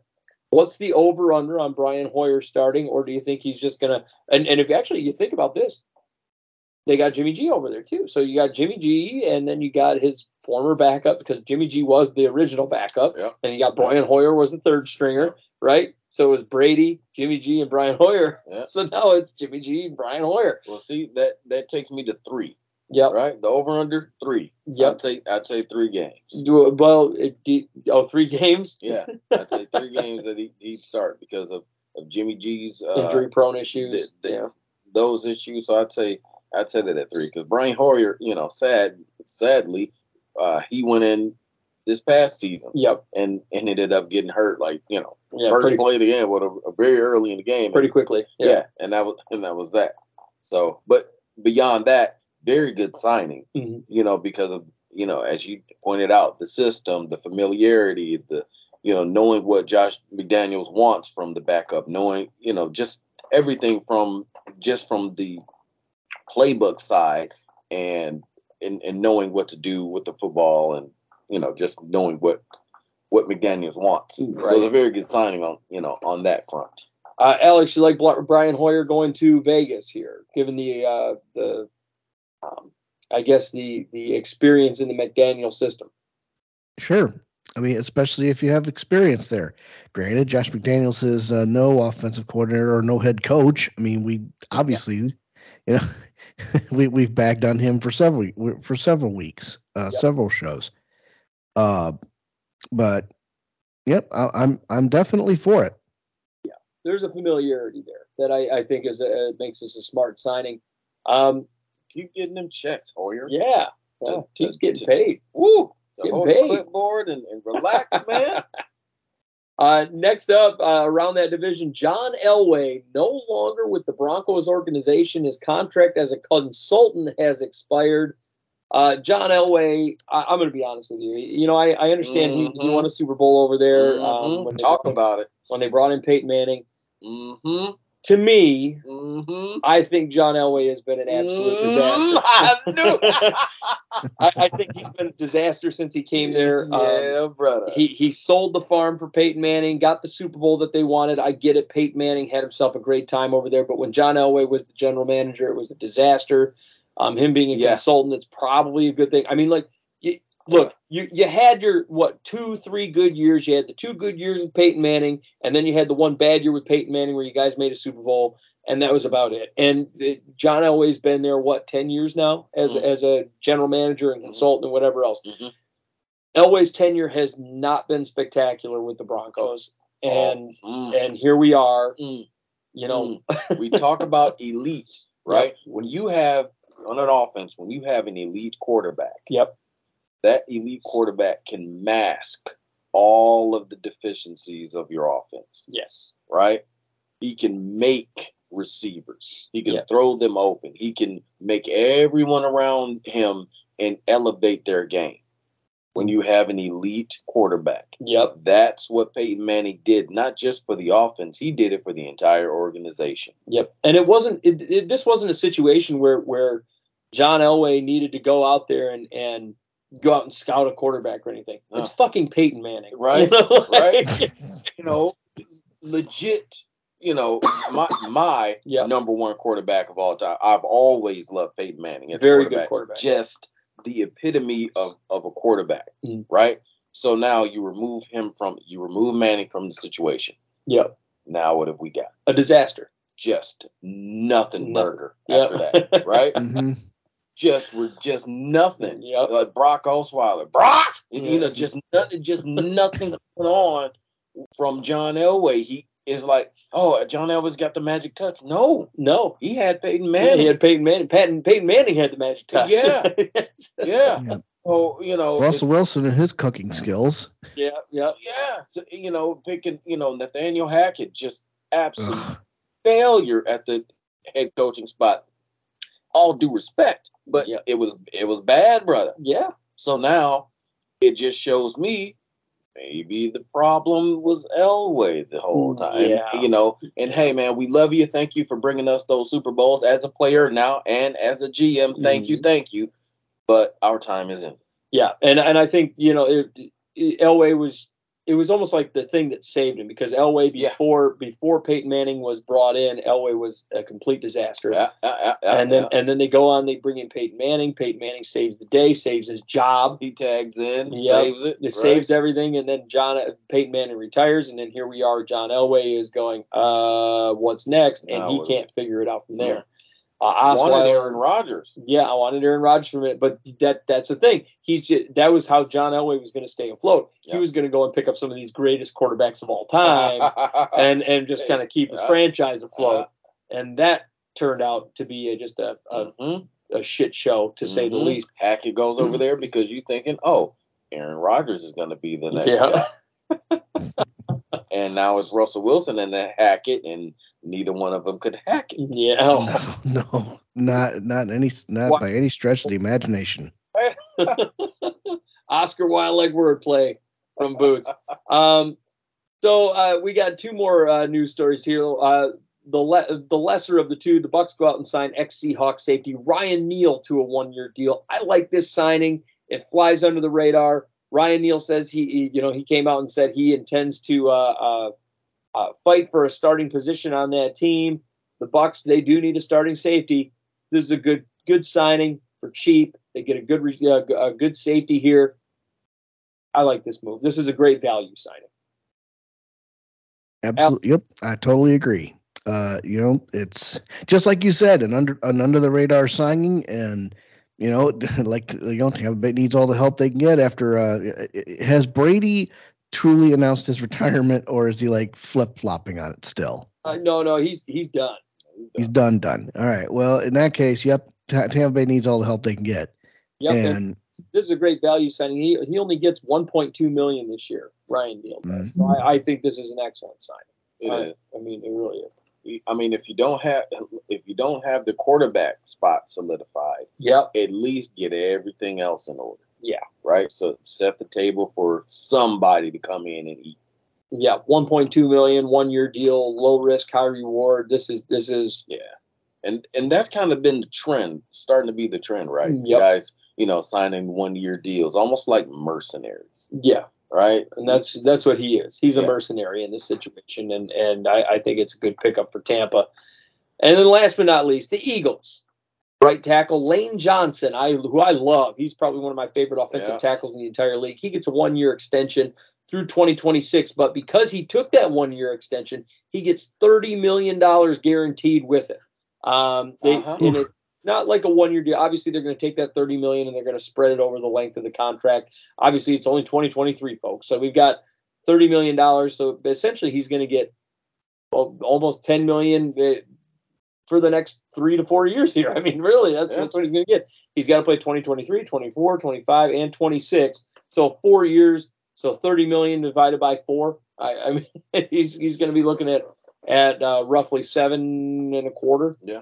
So seven and a quarter for the uh, per year for the next uh, uh, four years. I mean, math wasn't my strongest subject. yeah, yeah, I had to go through and kind of do the quick math in my head there. But I used See- all my fingers, seven and a quarter. Uh, I mean, half of my toes. I I think Lane Johnson is worth every penny. I think even though he's older, he is still a leader on that line. He's still a very special player. Um, he's been around for a while. When he got drafted, I loved him. Um, yeah, this is a, a great signing. Boots, what do you think of this?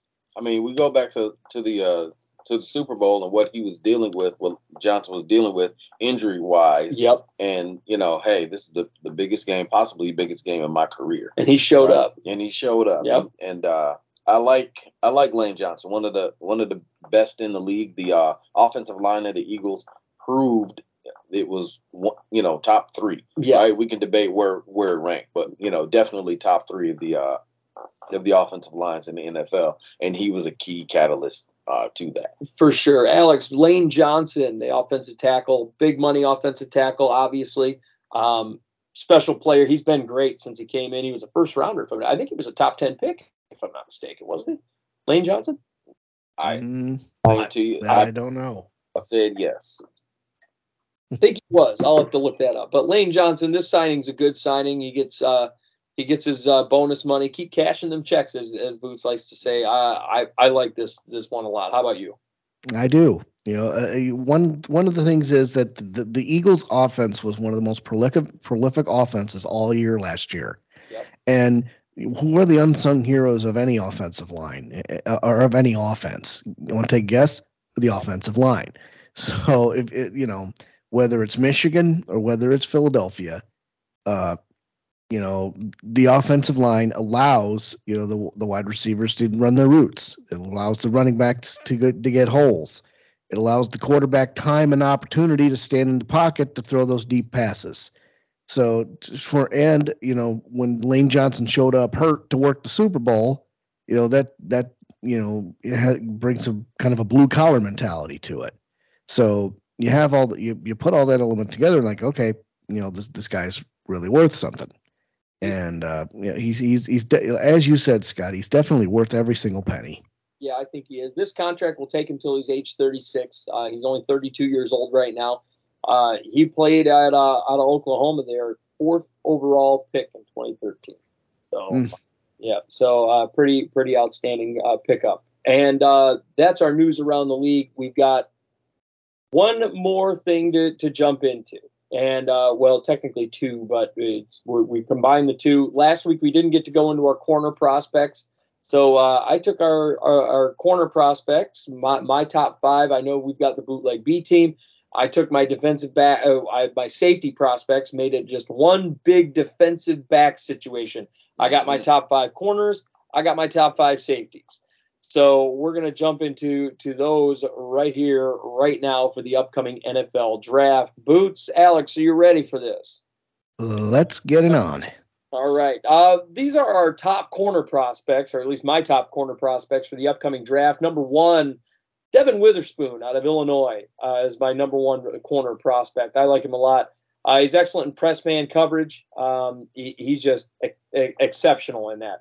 Uh, outstanding speed and agility. He can change directions on a dime, and, and he mirrors the routes of opposing receivers with ease. Uh, he's he's a really kind of special player in that. Uh, he's got a unique ability to multitask. He anticipates both the routes and the throws. He can watch the quarterback's eyes. It's pretty impressive. He's disruptive at the line of scrimmage, and he's got the ability to throw receivers off their routes. Um, you know, when he's in that press coverage, he'll he'll get them with his hands. He kind of clings to them a little bit, knocks them off their route, and he can also be a playmaker in the run and the hitch pass game, which is is pretty nice. He makes hits behind the line uh, quite often. He's a speedster. Um, the cons on this guy, the biggest knock on him is his size. Um, he could add some weight. He's got a smaller frame. He could use some work finishing his tackles. He's got to wrap up a little bit better. And uh, he's going to have to develop into a more effective zone corner. Um, he'll likely be more useful in a 4 3 system where he's mostly in man coverage. Uh, you know, he's, I, I mean, unless he gets like sucked into a Zimmer type system, which would be a disaster for him. Uh, a 4 Or 3 an or an Dental shell defense. yeah, yeah. A 4 3 zone or a 3 4 shell would just be a shit show for him. Uh, Devin Witherspoon's my number one, though. Uh, Boots, what do you think of old Devin Witherspoon here? He's one of the best, uh, one of the best defensive backs in the entire in the, the entire country. Yeah. Uh, the Illinois defense, very unsung, very rated and unsung, but man, they they clamped teams down. Yeah, they did. When you watch that Michigan game, it comes back to me that Michigan game. Every everybody wanted that, that yeah, they're gonna just destroy Illinois. Yeah, and it didn't quite happen, right? They they were, you know, Illinois was was very adept at stopping JJ McCarthy from from really getting into the passing game, and Michigan really just you know kind of wore Illinois down uh, with with with the run, but they were uh, they were clamping down the receive the Michigan's receivers. Yeah, if I'm not mis- if I'm not mistaken, McCarthy threw a number of interceptions in that game, didn't he, Alex? I have to take a look at the tape to be sure, but I will say this: you know, that entire college season, you know, I I, I had my eye on two different teams. Uh, I had my eye on Penn State, and I had my eye on Illinois, and you you you, summed it up perfectly, Boots. Uh, when when when that and when that uh, game came around, you know, Illinois clamped down on on the defense on on the defensives. So uh, you know, we get to like, you know, okay, I'm I'm looking this up right now. Uh, but while while while while I do this, let I'll just say that this that this kid from Illinois, you know, is is a top prospect for a reason. Yeah, Michigan. So McCarthy didn't throw any interceptions, but he only went 18 for 34 for 208 yards in that game against Illinois. Yeah, and a a lot of those were were just incomplete passes because there was nowhere to really go with the football. Illinois played very good defense Mhm. in, in that game, but uh, the, the offense just could not do. You know, Yep, and they the had a offense could do it. they had a 17 to uh, 10 lead going into the fourth quarter. Yeah. Uh, you know, going into that too, Michigan had to kick three field goals in order to get the W. If Yeah, I'm not you go. mistaken, it was a, a game winning field goal that gave them the win in that. So I mean, it and if Tommy DeVito was better, you know, Illinois would have won that game. Yeah, yeah, he only went 21 for 30 for 178. So I mean, it's it really was a, almost a war of attrition. These are two top defenses, obviously Michigan and Illinois, but Witherspoon's a huge part of that Illinois defense. Uh, makes you wonder what they're going to do in that secondary, you know, in the coming Yeah. years.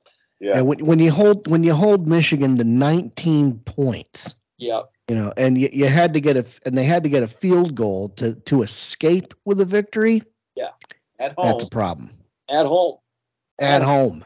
Yeah, that's that's a big thing. So I mean, uh, Michigan and, and Illinois are fun, but Witherspoon It winds up. sucks that Witherspoon wasn't able to really do much at the uh, at the combine Yeah. because he was Mhm. so banged up. But yeah, Devin Witherspoon, he deserves it. He deserves his spot. Yes.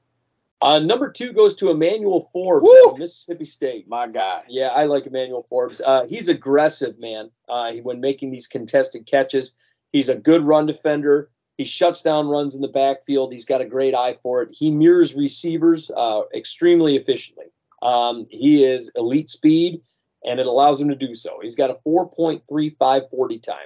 Uh, he can play both man and zone coverage efficient, efficiently. Uh, he can shut down opposing receivers to the point where quarterbacks won't even throw in his direction. He's a true shutdown corner. Um, the cons cons on Forbes is he needs to add some size. He's only 180 pounds, so he's going to be struggling to be effective in that run game against the pros. Uh, you know, if he gets locked up by one of those offensive tackles, I mean, it's going to be game over for him, or against even those larger receivers.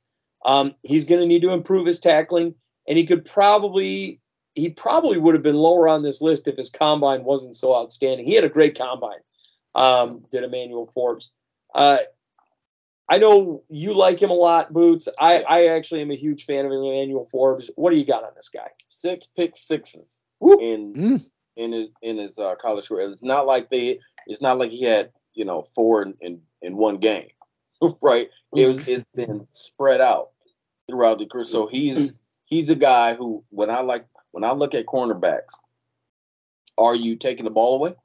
Yeah, Yes. yeah, Right. So you can say you know 180 pounds. Okay, I I get it, but man, that 180 pounds is taking the ball away. yeah. Right. And and you know what? To that, and he's greasy fast. Yes. And that's the thing. Greasy. you, I like that. yeah, man. you, you talk about those those uh, uh, those pick sixes, when the guy gets the ball in his hand, it's yeah, electric. exactly. You know, and that's that's the thing. You know, if he if he gets that interception, he's going to be special.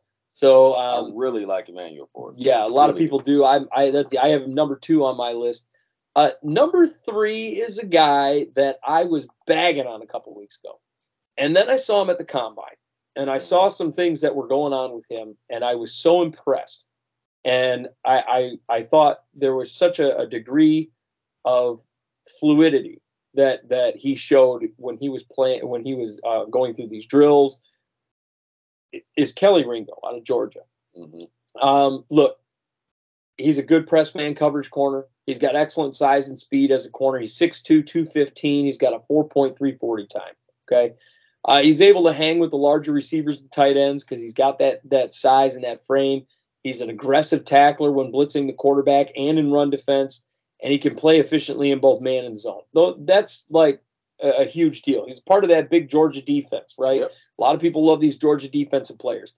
Um, uh, I, I wasn't a big fan of Lewis Cine. Obviously, we, we've heard my bitching about him, uh, you know, to the point where, you know, I, I hate Lewis Cine. you're in the echo right now. yeah, but Kelee Ringo is is one of those guys that I, I like a lot. Uh, the cons on him, he only played two years of college ball, so he's going to need, need to gain some experience. Uh, he struggles in off man coverage. So if he's playing off the ball where he can't knock the receiver off his route, there's going to be an issue there for him.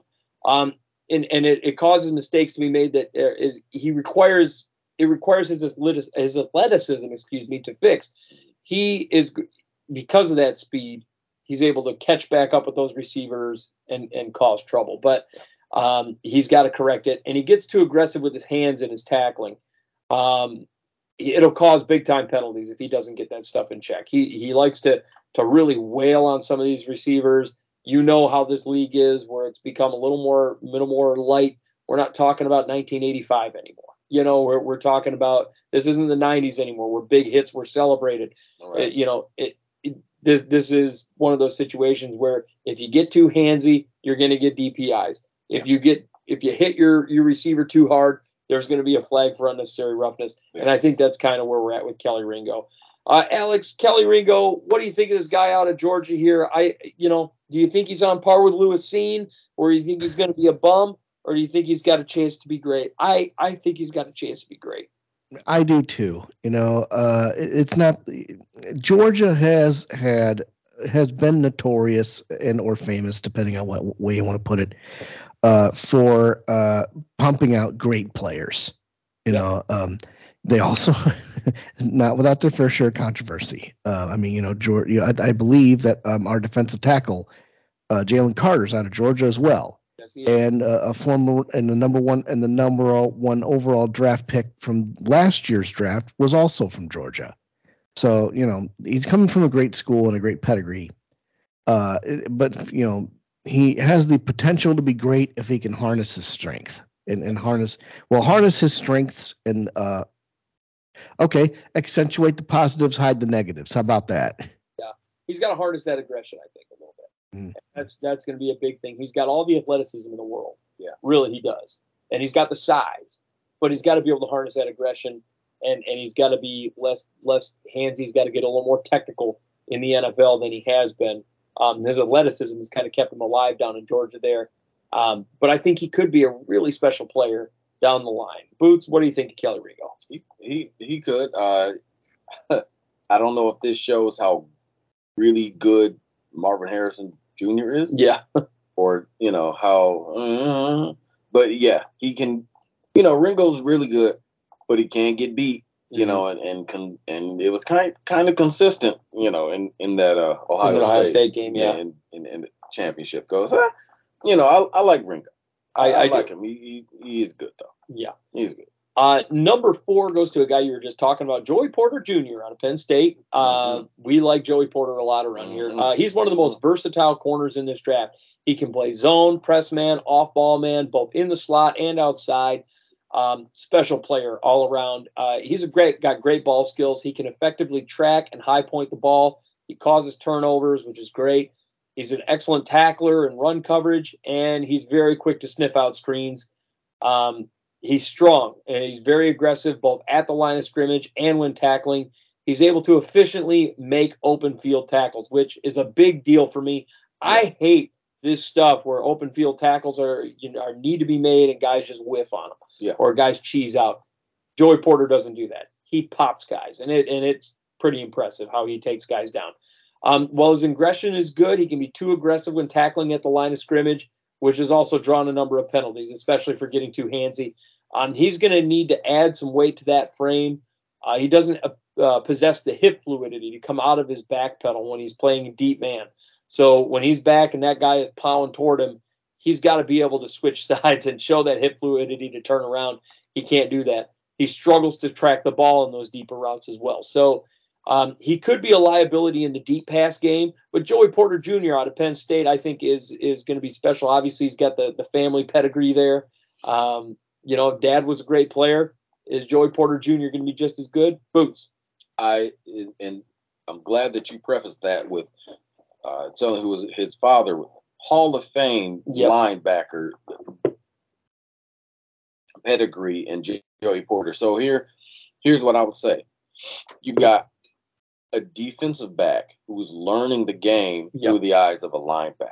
Yep. Right. So he he plays the the corner he plays the corner position like a linebacker. That's where you Yep. get behind the handsy, and that's Yes. where the, the aggressiveness The aggressive tackling. the and the tackling because if you're going to be Joey Porter saying you better be able to tackle. I t- I know that, right. right? So I love the ability of of him to tackle the ball carrier and to get you know get the guys on the ground. But he's an mm-hmm. excellent cover corner, and and give me that every every single time. I'll take a few penalties Mhm.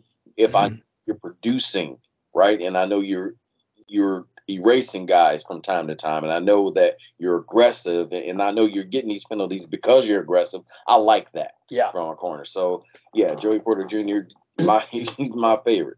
Yep. And actually, um, number five, this is a number five prospect, but I got to be honest with you. Of all these guys that I'm talking about, my number five prospect is actually my favorite.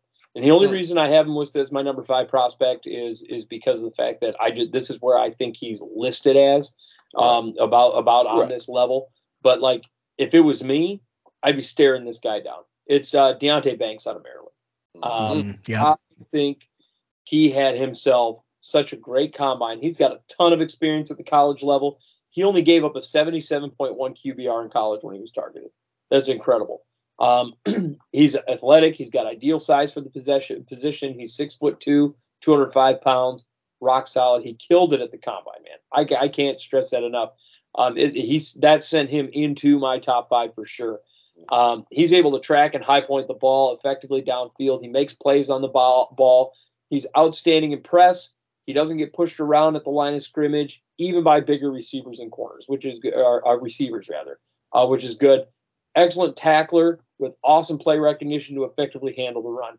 Um, Banks is special, man. And then the, the cons on him, he's more of a man coverage corner. He's going to struggle a little bit in zone. Um, not a good ball hawk, but he and he doesn't create a lot of turnovers. He's more focused on just kind of batting the ball down. Uh, he gets cooked on double moves, which is something he's going to have to learn to put a stop to. He's likely going to have to. He's likely going to be a day two guy with a ton of upside. I, I really think that this guy is going to develop uh, at the pro level into one of the best corners in this league. Um, he could be a great value pick, and and I like Deonte Banks a lot. Maryland has a track record for producing good corners. Uh, that's one thing. Good corners and receivers. That's that's what Maryland's been good for recently. Mhm. And uh, Banks is going to be one of those guys. I think he's going to be a stud. tons of speed. Yeah. tons of speed for Banks. I liked his. uh I like this tape. but, You know, I say tape, but you know, I've watched a, a lot of Maryland games, and again, when they played Michigan, Mm-hmm. he was very good. Yeah. He was very good in that game. So that's a, a lot, a lot, especially when you're talking about you know guys from the Big Ten. That's you know um, I gauge them from because I see um, I watch a lot of Big Ten football, Right. obviously, and so I get to see a lot of these guys, and I really I really do like uh, Deonte Banks, especially that speed, man. Yeah. But at six two two oh five, you can't teach that, right? Right. Mm. It- It's it's it's there. So he's got very good NFL size to cover just about every NFL receiver. Especially you want to put him on a on a boundary X guy who's not going to go into the slot and he does, Yes. Yeah. You know, Yeah, I, yeah, I'm all about that life. yeah. Put him out there. Yeah, he's he's going to be a great outside corner. Yes. That's that's one thing. Alex Deonte Banks, um, uh, I like him a lot. I, I I see you you were shaking your head earlier when I started talking about him. Uh, he had a great combine. He he No, I- caught, he caught my eye immediately, and I was sending you guys messages. Uh, Shit, who's do we got to Who's look the- at Deonte Banks guy more? yeah. yeah, there's not much I can add to it. I mean, he's he's definitely a top talent. Yeah. You know, uh, and, and you you bring up the University of Maryland, another you know sleeper hit in the Big Ten in football last year. Yeah. So you know, it doesn't surprise me to see uh, that you know the skill and the speed, uh, you know, is attributed to this man to, to this guy. You know, the fact that he's like six foot and he's two oh five and he's able to move like a, and he's able to move like that. That's crazy. You know, so it's it's you know, do we have do we have another Sauce Gardner on our hands perhaps? It- it- Or, or, I don't know if he's going to be a Sauce Gardner, but I, I do think that this is one of those guys that you pick up in, in those late rounds, and he develops in one of the better corners in this league. Right. Uh, you know, and and I just I saw what I was seeing was this guy who's and I get it. We're just running drills at the combine and stuff like that. I understand that. There was a you can tell sometimes when there are guys out there that have been practicing and working their asses off Mhm, and and you can tell when there's almost like a degree of professionalism there mhm. where the guy said watch this i'm going to do this perfectly i'm going to do everything to the t i'm going to do everything perfect it's going to be perfect and i can honest to god say that in that combine his combine was was about as perfect as it could have gotten he he was outstanding and and i i was like man everything he does is crisp and clean and and he just does everything the way it needs to be done the way it should be done Mhm. Banks is a special player. I, I don't know what it is, but I saw him and I said, "Wow, that guy looks like he's got all the fundamentals Mhm. and he's got he's got everything down pat." It's like and, and us all, all you know you know being professional wrestlers, you know, and things of that nature. You can tell sometimes when you're standing outside the ring, a guy that's been out there learning those fundamentals, that's been in the school, that's been doing it for a while, and you're like, "Oh, that guy's special. He's going to be good." Yeah. And Mhm. and this is one of those times where you're standing, taking a step back, and you're that guy's special. He's a professional. He's Yeah. going to be good. Yeah. And I, I, I, I believe in Deonte Banks a lot. I think he's going to wind up being a special corner. Um, and one of those steel guys, I think he gets picked up day two, um, probably second or third round. But hey, you know what? Somebody's going to get themselves a good corner, and he's going to start. He'll probably start as a number two corner. I think he's going to wind up a number one corner in no time. Yeah. Yeah. Makes sense to me. Now, boots. We got bootleg B team for these corners, huh? Yeah, yeah, yeah. The bootleg B team. We weren't able to get to it last week. Well, I'm not gonna, you know, get too granular and spend too much time on these guys. But I got two guys at the corner spot that are gonna be later round guys that people aren't talking about, and you should be. Yeah. because they're on a bootleg B team, and the B stands for boss. Uh, Mhm. I like. I really like. uh when you just speaking of technique and fundamentals, Yep. meeting on-field production. Right. The epitome of that for me is Mr. Riley Moss, Yes. Hmm. okay, out of Iowa. Yep. Right. He ran he ran the four four five forty of combine. He's projected the fourth fifth round. Okay. He's had uh, 15 starts, 72 tackles, 16 pass defense in his first three years, including the COVID year. Mhm. Right. 11 starts, 39 tackles, five pass breakups, four ITs, and voted first team All Big Ten in 21 and 22. All Big Ten honorable mention in 19 in uh, 20. Right. And he won the Tatum Woodson Tatum Woodson Defensive Back of the Year award. That's a Big Ten award Yep. right? So this is uh, a guy from Iowa who, when you look at him, you know, you might think, all right, Jason Sehorn, right? And we'll just go with the obvious. Mhm. But the fact is, if you step on that field, if you're a wide receiver and you look at Riley Moss and you say, oh, yeah, I can get him. Haha. I, Yeah. I promise you, he will make you respect him because because because of how he well of, of how he looks, right? Let's just be real. People are going to respect him and, and not respect his ability. If you do that, he's gonna he's gonna show you very quickly what he can do. Yeah. Uh, excellent. He, he could use a little more weight on the frame. 6'1", 193. Yeah. So I mean, he could use a little more meat on the bones. A little but more I mean, frame.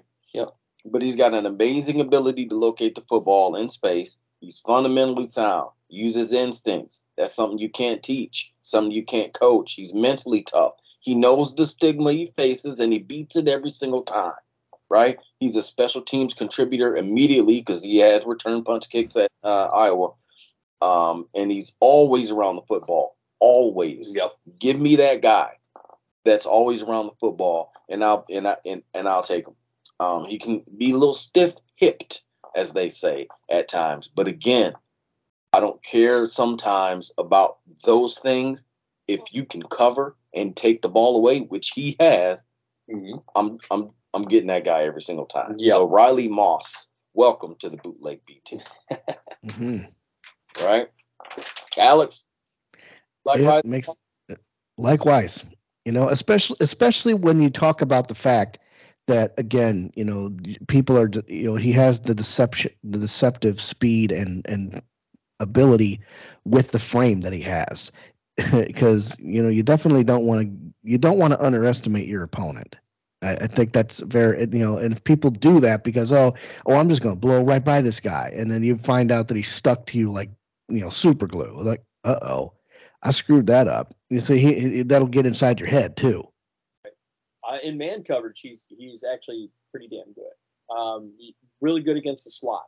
Uh, Yeah. yeah, that's where he's he. I I think he he'll get picked up uh, primarily as a nickel corner, in my opinion. Mhm. Um, I, I think that's where where he's going to wind up being the guy. Most You know, yeah, I you know there's um, there are certain players out there that just wind up being good nickel corners. You know, Gotcha. you know, a good nickel corner, and I think that that's kind of where he's going to end up as, which is fine. That's Mhm. great. He's going to get paid good money. I mean, we've seen Mhm. nickel corners make eight, nine, ten million dollars a year. Yeah, Johnson you know? Gardner Johnson just uh, Yeah. you know, got to deal with just- Detroit for that. Yep. So I mean, this I think he's going to be kind of in that same situation, Mhm. and and he's going to be effective in that situation. That's going Oh, to be that's going to be the nice thing. And and I think even though he he does lack a little bit of the size, if he puts on the weight, he's going to be capable of handling some of those bigger tight ends. So that's that'll be you know those tight ends that are going to be coming across the middle. I think he'll be able to do that. So uh, I like that. That's actually a really good good pickup, Riley Moss. All right. All right. Now we move on to the other side of the field and we get Mr. Darius Rush out of South Carolina. 6'2, 196 pounds, ran a 4.36 at the combine, right? Projected third or fourth round. Uh, he played in 20 games from 2019 to 2020, had 11 tackles. In 21, he started 12 games, had 25 tackles, nine pass defense, and more. Uh, he was recruited. Here's here's an Yeah, interesting. he was unranked and recruited. He was recruited. You See, he was recruited as a wide receiver, Yep. right? And he played both in high school. Now, again, you're going to get a special teams guy who can contribute immediately, like like uh, Riley Moss, because he played special teams his first two years at South Carolina. Then he moved to DB. Okay, now we talk about Cam Smith being the uh, top guy from. Okay, Yep. no, Cam Smith, that everybody really loves, he was injured prior to camp, and then Rush got this shot, right? You're right. And and he showed up big in that game. And in twenty in in uh twenty two, he had thirty eight tackles, two interceptions, his career highs. But you know he was just starting at the position, Mhm. so I really really like Darius Rush. He had a very good uh, Senior Bowl. And he showed, and, and and Riley Moss was very good in that Senior Bowl also. Yep. So you're talking about guys who have versatility, right? That can contribute to special teams and be immediately actually. And when you need to use them in a pinch, hey, we got a guy who can uh, who can cover, especially being you know a former receiver. Uh, he knows how to he knows the position because he played the Played the position. position, So yeah. you talk about mirror match coverage, Yep, yep. right? That's got mirror. Okay, he's got a special awareness, allows him to play in that coverage. He's an elite athlete, and with more experience, he'll be even more dangerous. Uh, and and uh, absolutely one of the best. Uh, he he would be a, a, a real good value pick, steal for a team. Yeah. It, Mhm. the, the kind He of more player experience though. he does. He does. He's the kind. He only had two years of experience in Yeah. 2021 and 2022.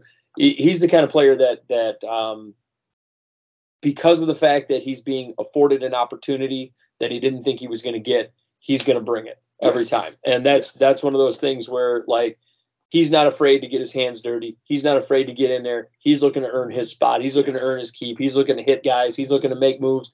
You know, he's he's looking to to just go out there and do what he's got to do, um, and, and in order to become a starter on that team and become a better player over time. Uh, so I like that about him. I like that that degree of aggression. I like to see that that um, there's there's uh, um, a passion. Yeah. Uh, you know if that makes sense. He, and when he you're pressed into duty, yep do you show up? yeah, and, And can he he handle it? And he did. Yeah, Yeah. he did. He did, and he can. So there's that. Um, next up, we got the safety prospects. Last but not least, we got our top five safeties. Um, I threw these out there to you guys uh, yesterday night or last night. Um, I was kind of going through, and and this one was a little tough. I got to be honest with you. There's not a lot of great safety prospects in this draft. Um, we're a little thin at the at the safety position, and I'm a little thin. surprised. A little thin at the safety position. But I found a couple of guys. Yeah, we we found the ones that we we liked, and and um, my number one is Jordan Battle out of Alabama. hmm You know, and and I know this is kind of surprising because Brian Branch is is generally considered the number the, the top safety in the country, and a lot of people are considering him the the number three defensive back um, in the country. But I like Jordan Battle better. Um, I think Battle has good size for the position. He's a big hitter over the middle. Um, he's strong in run support. He's got a high motor in pursuit. So I mean, he's he's not going to give up. Uh, he's good in man coverage. He's got excellent play recognition. He's capable of making good plays on the ball. The cons on him, he seems more focused on delivering the big Yes. sports center highlight hit than being a strong, consistent tackler. He likes to just lower his shoulder and just plow guys over the middle. And it's it's cool that you're going to scare the shit out of the the you know these receivers coming over the middle and hey good for you. But I feel like that's going to really draw a lot of flags. But not only that, you got to be able to bring the guy down. That's a big thing. You got to wrap him up. So he's got to get more consistent in that. He's going to struggle keeping up with the faster receivers in the league.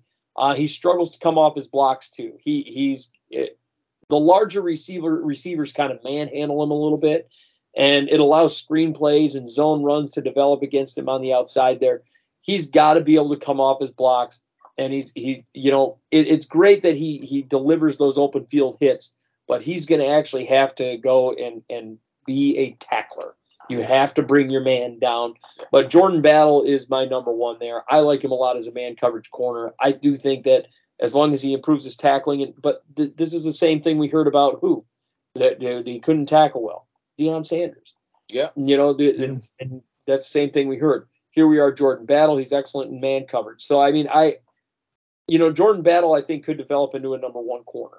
I really do, and and I think if he if he you know, gets more consistent with the tackling and wrapping up his receiver and wrapping up the the ball carrier, we could see one of the better corners in this league, maybe even a, or a better safety in this league rather. Um, he, we we could see him be so, a, a special player. He did uh, very good. He was uh, ran a four five six at the combine, two two time third team All American. Yep. Uh, he he and uh, his teammate we'll talk about here in a minute. They recorded a lot of tackles. They were a terror. Yeah, Yeah. they Mhm. were. and I think a, a part of that when your when your safety core is making all of those tackles, Mm, that means the defensive line is, is struggling, and that means y- your linebackers are struggling a little bit. yeah. But here's the thing: when you're making a tackle, thank you, you know, but battle, you know, coming in for the big hit. How many times have we seen somebody come in for the big hit? They smack the guy, and then you know the guy gets knocked back two or three yards, and then he runs 40 yards for a touchdown. Yeah. Or they smack the guy and the laundry comes out of the field. Yeah. You know. So got to be careful with that. Keep the Yeah. clips. Keep. I mean, hit them hard, but keep the hits clean, right. right? And Mhm. make you bring the guy down. But I, I do like Jordan Battle. I, I I do like him.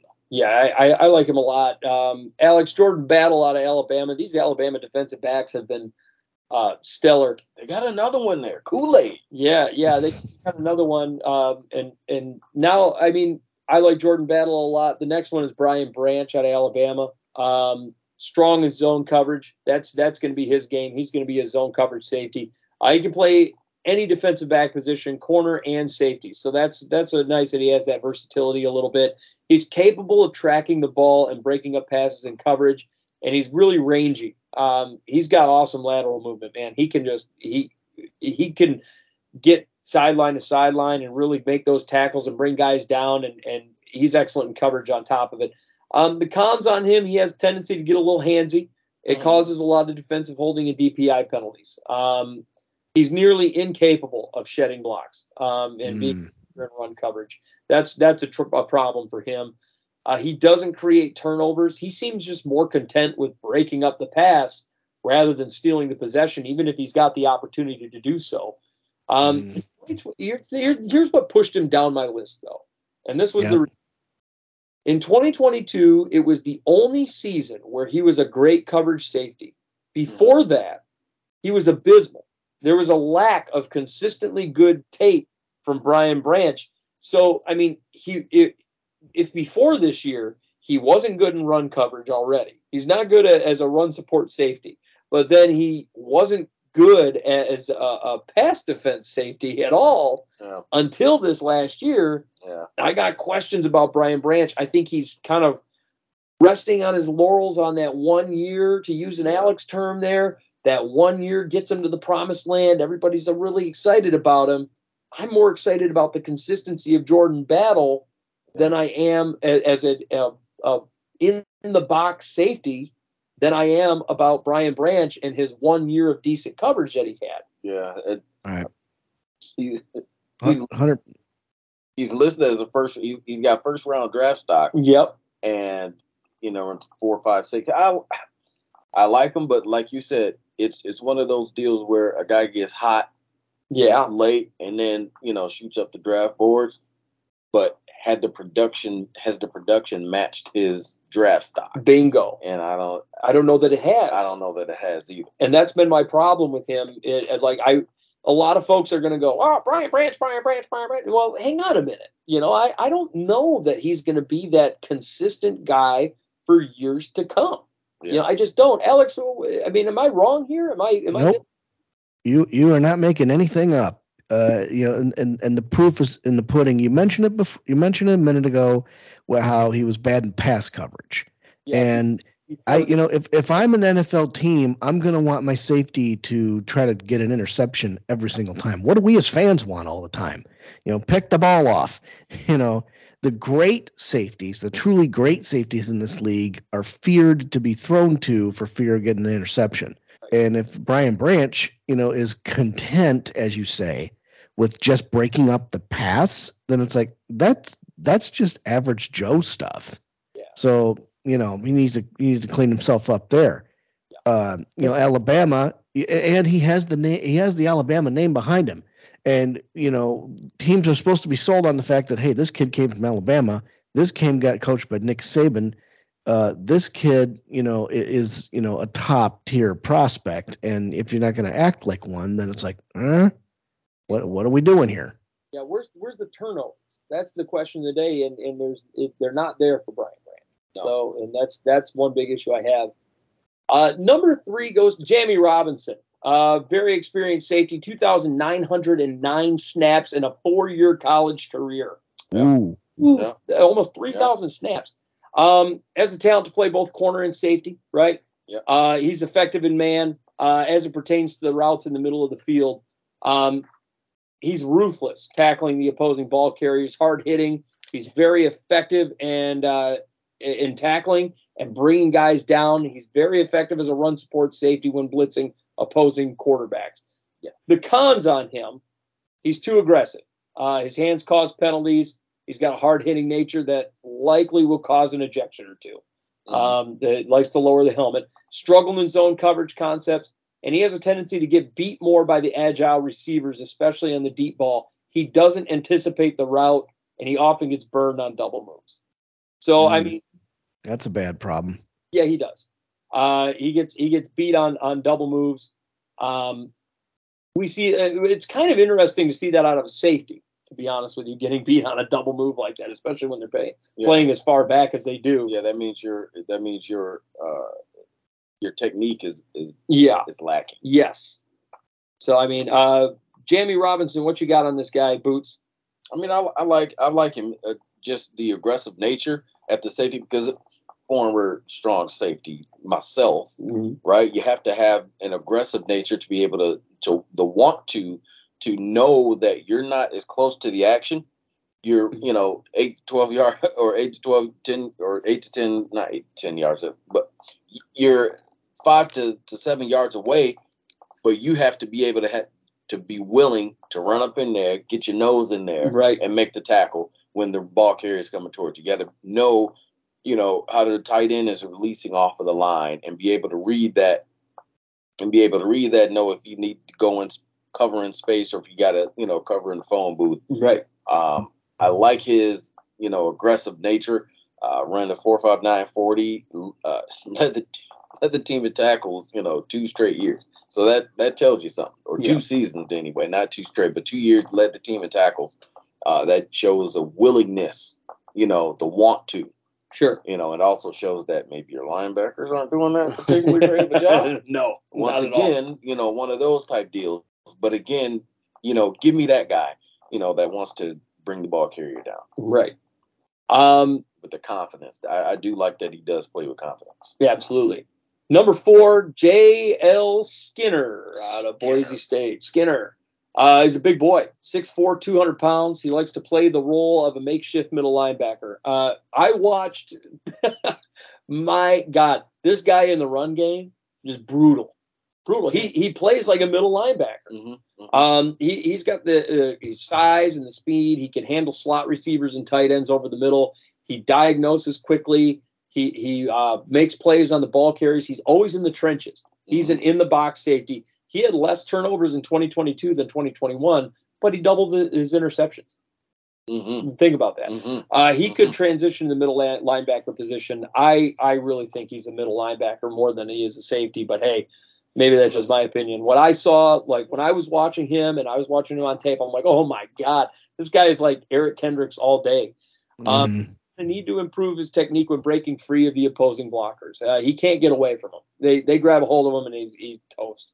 Uh, he struggles with making big plays versus zone blocking schemes that allow screen plays and the speedier receivers and running backs to break free outside the tackles. That's something that just goes on with him. He doesn't possess as much preferred agility for a safety in man coverage. Um, he would likely make a better linebacker. I, I honestly like with his size, his frame. I, I think he could add probably a little bit more weight, but I mean, really, I, I see JL Skinner as more of a linebacker, a middle linebacker in a 4 3 scheme than I do because he, he's always in the middle of the field. He likes to be in the box. He's good in run. It, I don't see him as a safety. You know, like maybe it's just me. And he's listed as a safety. I know he's getting drafted as a safety. Mm-hmm. You know, he's going to be a run support safety, much like Harrison Smith was when he got drafted. I don't think JL Skinner is going to be as effective as Harrison Smith in that role if he remains a safety. To me, they should just say, go ahead and eat a lot of food Mm-hmm. and go ahead at middle linebacker shape Mm-hmm. because he likes to be a coverage linebacker in the middle and he likes to and he can diagnose and he comes up and he makes plays in the run. That's a linebacker.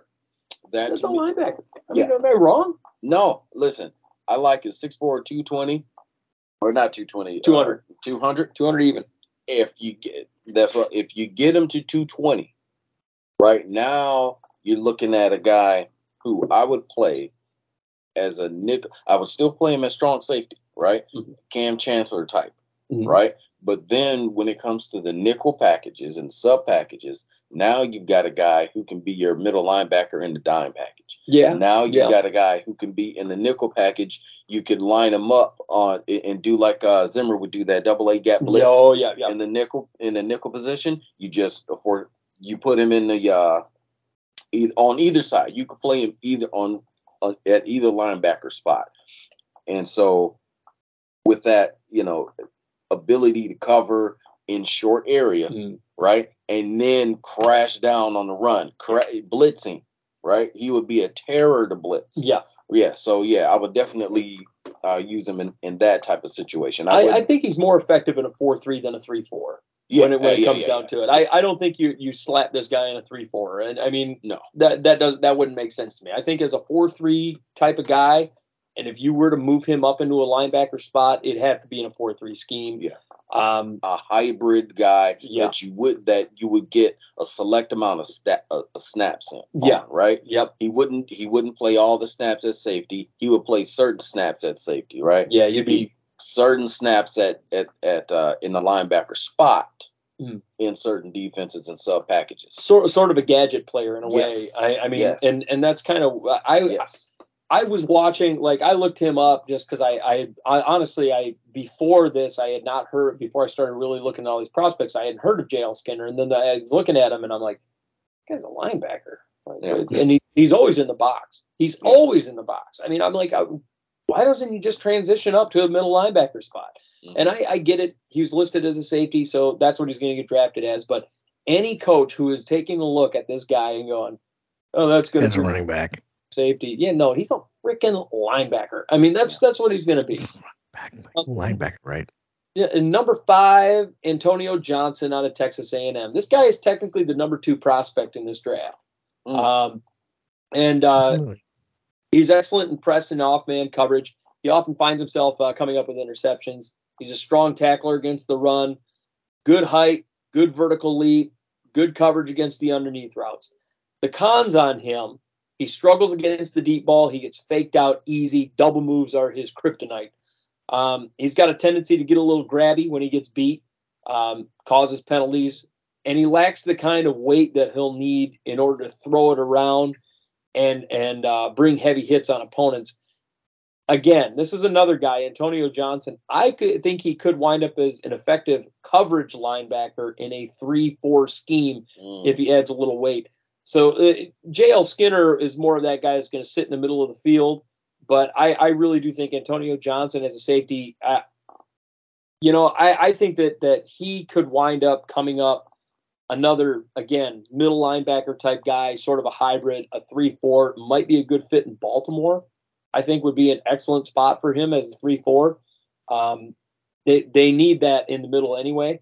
You know, they got good edge rushers, but they do need a sort of a middle linebacker type of middle safety type of guy.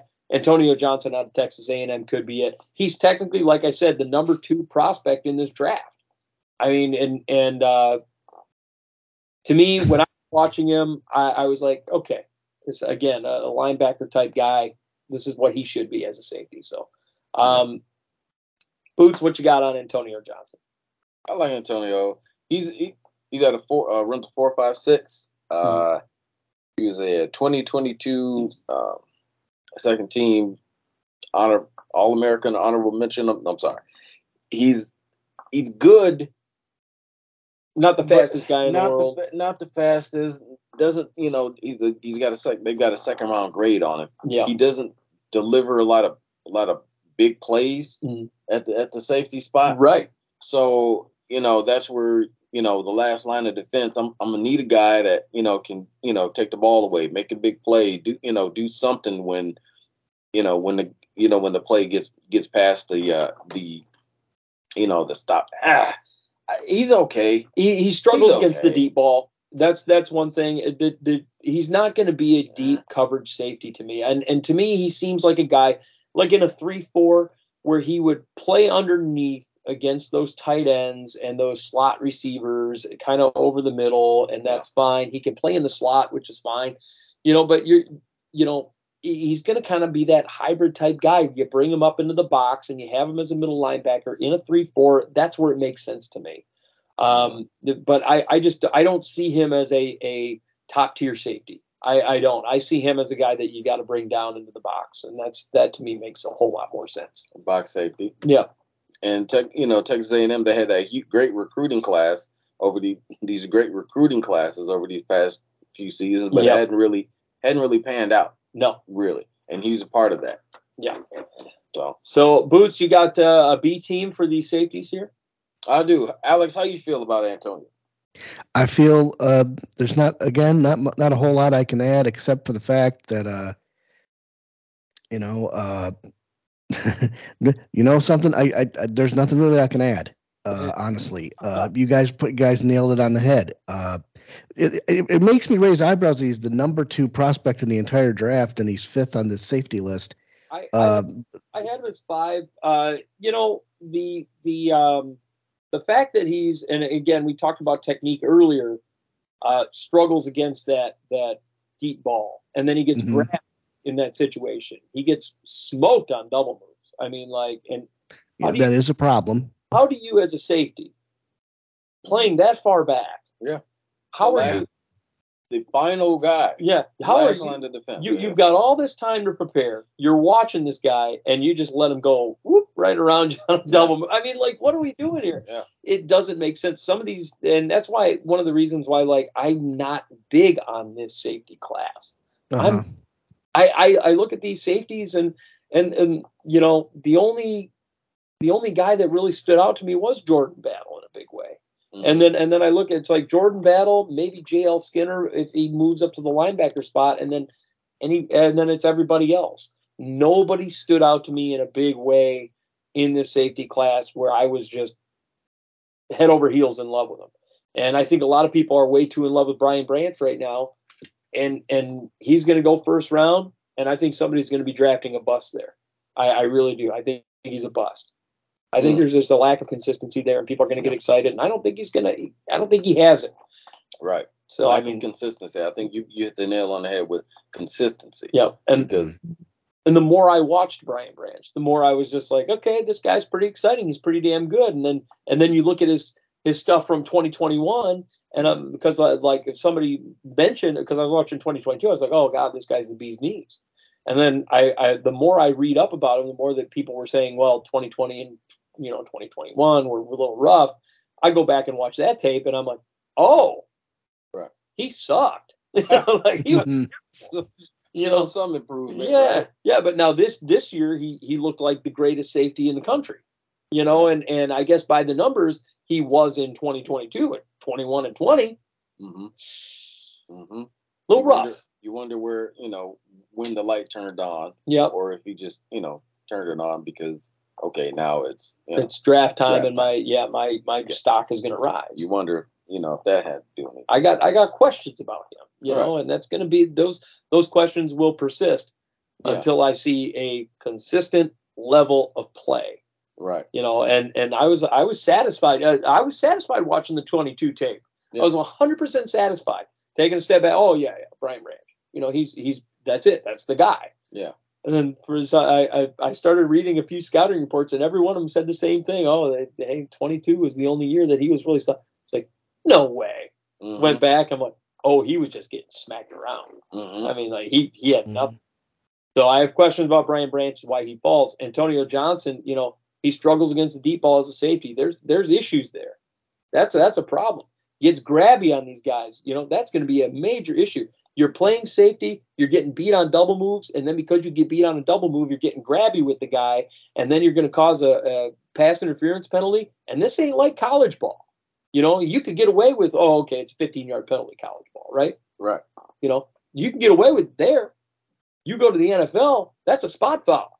Yeah. You go to the NFL, that's 40 yards. You That know, you that's just yeah, that's that's a big deal to me, and that's one of Yeah. the reasons why I'm I'm looking at him and going, I like that mm. you point up because the you know the spot foul in, yeah, Ooh, that's a spot and the, foul. and the penalty yardage that you know is accrued on the NFL side. It's it's more dangerous to be that type of Right. player. And I like most- that you brought that up. And most times, as a safety, you aren't going to be getting beat.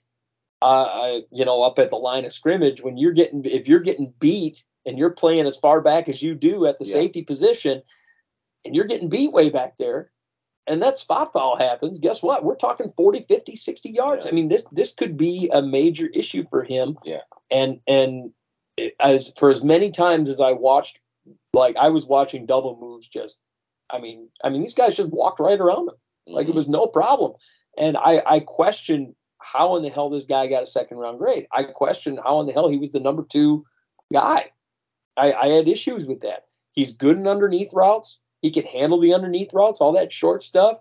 He gets interceptions in those situations, and it's flashy and it's exciting. But Mhm. Antonio Johnson, to me, is a second round guy as a safety, getting beat on double moves deep down the field. Eh, I got questions. Nah, questions. I got an answer for you. Oh, good. I hope so. I got an damn. answer for you. so let's go to the B team, right? The bootleg B team, and I'll give you a guy. If you don't want to take Antonio John, I got a guy for you. I got Jason Taylor the second, Ooh. Okay. Oklahoma State, Mhm. six feet, two hundred four pounds, ran a four five forty. Okay, he's projected to be a fifth round guy, but the stock is rising. Yeah. right? The S and P is going up. He was a 2022 Walter Camp second team All American, 2022 All Big 12 first team. But beyond that, the kids, and if the name sounds familiar to you, Yeah. Yeah. yes, the son of the great, Okay. all time great Miami Dolphin Jason Taylor. Yeah. Yes. Okay. I was. I was. As soon as you said it, I was like, oh. Yeah. yeah, yeah, and just like his just like his his dad, um, he makes plays. He's a Yeah. playmaker. Like like Jason Taylor, we all remember how Jason Taylor coming off the edge, caught you know Mhm. wrecking havoc, and was consistently Yep. involved. Consistently, you had to make sure that you knew where he was on the field, where he was lined up. He had to because Jason Taylor consistently affected the defense or affected the offensive play. So you got that going for him. Mhm. He's uh, a, game stealing interception in the win over Oklahoma. Yeah. Talk- you know, uh, rival, right? You can seal the game and beat him. Yeah, he was ranked one amongst all. I'm watching his tape right now, actually. He ranked number one amongst all FBS Power Five players with six INTs and second with 72 solo tackles. Mhm. Right. So you're now we were just talking about safeties who can get beat on double moves and don't take the ball away. This so here's the guy who got six picks, right? And had 72 solo tackles. Yeah. Mhm. That tell you. Yep. Right. Yeah. That Excellent. now you're playing in the Big 12 where, hey, let's, you know, shoot them out every day, right? You know, Yep. sh- sh- sh- you know, the ball's going everywhere and he's taking the ball away. Give me that guy. Yeah. Give me that guy in, in my secondary. And he can also play free safety if necessary.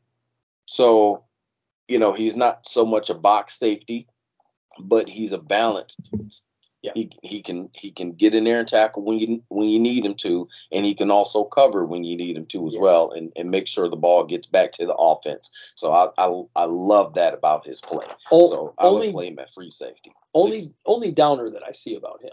Um, and, and it's the the only thing that that really um, uh, was kind of the the negative is the he he gets a little handsy, but a lot of his first of all, let me just say a lot of his handsy stuff comes early in plays when he's up by the line of scrimmage. That's the only time when he gets way too handsy, and that's that causes DPI or not DPI, but uh, defensive holding. You know, it doesn't cause a, a big spot foul, which is nice. You know, at least at least if you're gonna if you're gonna fuck up, at least Right. fuck up there right. you know but uh, on the other end um he can't play single high that, that was the only issue single high safety looks for him are you know that's the moon Right. okay. i mean okay. but i mean as far as being a complementary safety to when he's back there with another guy you know when it's him and if, if, if that guy was paired off with say you know as a vikings fan just to say harrison smith Mhm, okay he's going to be glorious mhm. you know, for that type of situation. And I think that's uh, I like that pick a lot. I think that's that's an excellent pick. Um, he's not the kind of guy that's going to shut down as a single high. Um, if you do like a single high safety with a nickel look there, right. you know, that's that's kind of he, he's not going to be that guy. But as long as you've got uh, uh, two safeties cutting off each side of the field, yeah, I think he's he's going to be spot on there. Well, I gotta I, I gotta say this. Well, he'd be paired up with a guy that maybe you won't think you'll work well with because I was struggling with this one. Mm. I've been struggling with it because again, the safety class, like we say, eh, you Yeah, know, it's, it's a little kind of iffy. And I and again, I didn't want to go right to the you know to the top of the board because it's Mm-hmm. the bootleg, it's the B team, baby. you know what I'm saying? But the B stands for boss. So I was struggling all week or, or over the past, you know, give me. But this guy kind of, so I had to end up going back and watching the combine again to kind of, you know, get a, a, a better sense of, of these guys. right. And but the the guy who stuck out to me, Sydney Brown, Mhm. out of Illinois. Again, Again, Illinois. a yeah. part of that yeah. Illinois defense who stifled teams. Yep. right? And uh, he had six interceptions. Excuse me. It's a 5.97 prospect grade, Okay.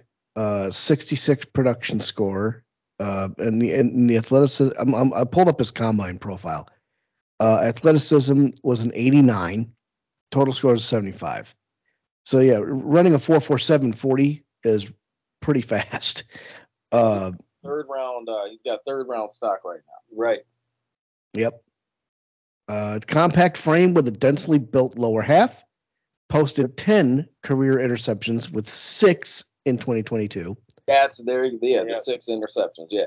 So that's yeah. Richard Sherman numbers there. Yeah. Yep. There you go. Uses force to slow tight ends route release. Exploits the crevices as run defender in the box. Great. Step run. step. Yep. Great. Yep. Great. You know, running and great athleticism there. Steps downhill to create a firm edge against an outside run. You know, because a lot of teams these days, you know, you know, people that uh, I mean, I've seen I've seen most teams try to do the inside run, but I mean, uh, occasionally, you know, I have seen them resort to an outside run, and if this guy can come down to, to take it out, to take it back, tremendous. Um, and you know, again, solid anticipation and build up speed as well. Yeah, you know, right. those are those are his strengths. Uh, I'll pause for a minute. wow. wow. Uh, 2022 lockdown receivers to a 47.8 QB rating. Oh. right. That is that is that's significant. Yeah. Yeah. Talk about the Illinois defense. Talk about uh, how they were able to achieve what they did. I mean, they should have been way better. Uh, anyway, mm. better quarterback play. That's yeah. what they really needed yep. was better quarterback play. But his his brother uh, Chase Brown, pound for pound, the best running back in the in the game, pound for pound. I, I really I really love Chase Brown, but his twin brother there, uh, Sydney, playing strong safety. So I'm I'm gonna pair him with Jason Taylor in second. We got a, a playmaker. We got playmakers and a hard at, hitter, a hard hitter, yeah. playmaker, and at the safety spot. Right, they're yep. both making plays. Right. Yep. So my team is it'll be built to put some pressure on. My defense is built to put pressure on you up front, mm-hmm. stop the run, and put pressure on you on the edge. I got linebackers that's going to read and diagnose and can cover at the same time. And my secondary is just monstrous. Right. Mm-hmm. Right. Darius right. Rush. Yep, and then uh, just the only the only thing you have to consider uh, his weaknesses. Um, he is tightly bound in his hips. Uh, struggles to stay connected in man coverage. That's a problem. Uh, below average change of direction quickness in space, which, I mean, yep, I, I totally agree. You you really need to when you get when you get in a situation where you know the the players uh, we, when we have open field, you need to you know he can easily get burned in double moves. You know that's that's what that tells me. Urgent charge to throw urgent charge to the throw leads to imbalance in tackle attempts after catch so yeah, if somebody could like you know make a clown catch with a with a, with your single hand, you know he might you know struggle with that. Right. And then last here uh, it says ball carriers slip from his grasp too often. Finish the tackle. Yeah. what what what do we keep saying? What do we keep saying? You know, like you know we see missed tackles all the time in, in all positions. So you know that's that's something he needs to wrap up. Got He's got to be able to get home. There's, you know, you got to be able to hit home. And and as a defensive player, you know, get your man on the turf, take him down. Got to hit home. So, uh, bootleg B team, almost completed. almost completed here. The we, defense, whew, yeah, defense is scary. We've got uh, punters and kickers next week, fellas. We're we're going. Yeah, that's right. We're going that deep. We're going that, that deep, deep. and, and, we know they're they're they're going to be out there. I already know who my number one is going to be, but we'll talk about it next. Week. I'm very excited. That's an um, appetizer. Yeah, but uh, folks, that's our show. Uh, thank you so much for for joining us. Um, before we get out of here, I just want to give a shout out first of all to It's Your Time Massage, iytmassage.com. Get yourself a massage at It's Your Time Massage and get yourself a Swedish deep tissue. And uh, she includes the CBD oil. They got that for just a little bit more, so you can get yourself some uh, some of that excellent massage stuff over here at It's Your Time Massage. Uh, check it out, iytmassage.com, or you can check her out on Facebook at It's Your Time LLC. Uh, she'll be happy to take care of you. So um, happy. Yeah. They're feeling like a bowl of jello. Yeah, actually, man, I need one. I need a massage. I might have to go to It's Your Time.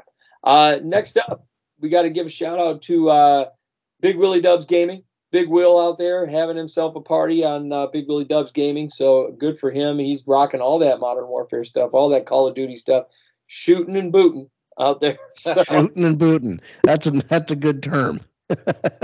he's he's having all kinds of fun. Um, yeah, I've been watching some of his his stuff.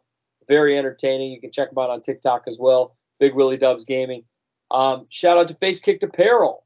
Our boys over there, Sean Stockmeyer, his wonderful wife Lisa, they do tremendous work. Uh, all your custom shirts, hoodies, hats, uh, uh, pants, you name it, you pick it. You, he sticks it over there at facekickedapparel.com. Get your face kicked with savings. Yeah, one abs- of one of the hardest working people I know in the business. yeah, Like high- he, he never he never stops working. hard hard work and high quality. That's what you get Picked Apparel. Um, I I wear uh, I wear that shirt that that you yourself got from Face Kicked Apparel, Alex, uh, recently. I wear that shirt all the time. So Face Kicked Apparel, give that a, a, a look. Also, Patch Miracle Photography. If you're looking for any of your uh, your uh, photographic needs, they got you covered over at Patch Miracle. You want graduation pictures, you want baby pictures, you want uh, maternity photos, you want engagement photos, you want wedding photos, you want to do a sexy boudoir shoot for that special someone in your life, please check it out. PatchMiraclePhotography.com. Andy and his wife Chantel are tremendous. They're going to make your special pictures even more special, high quality, very professional. Check them out over at uh, Patch Miracle Photography. You'll look better than you've ever looked in your entire life. Absolutely. I, I, hell, I looked better. Mhm.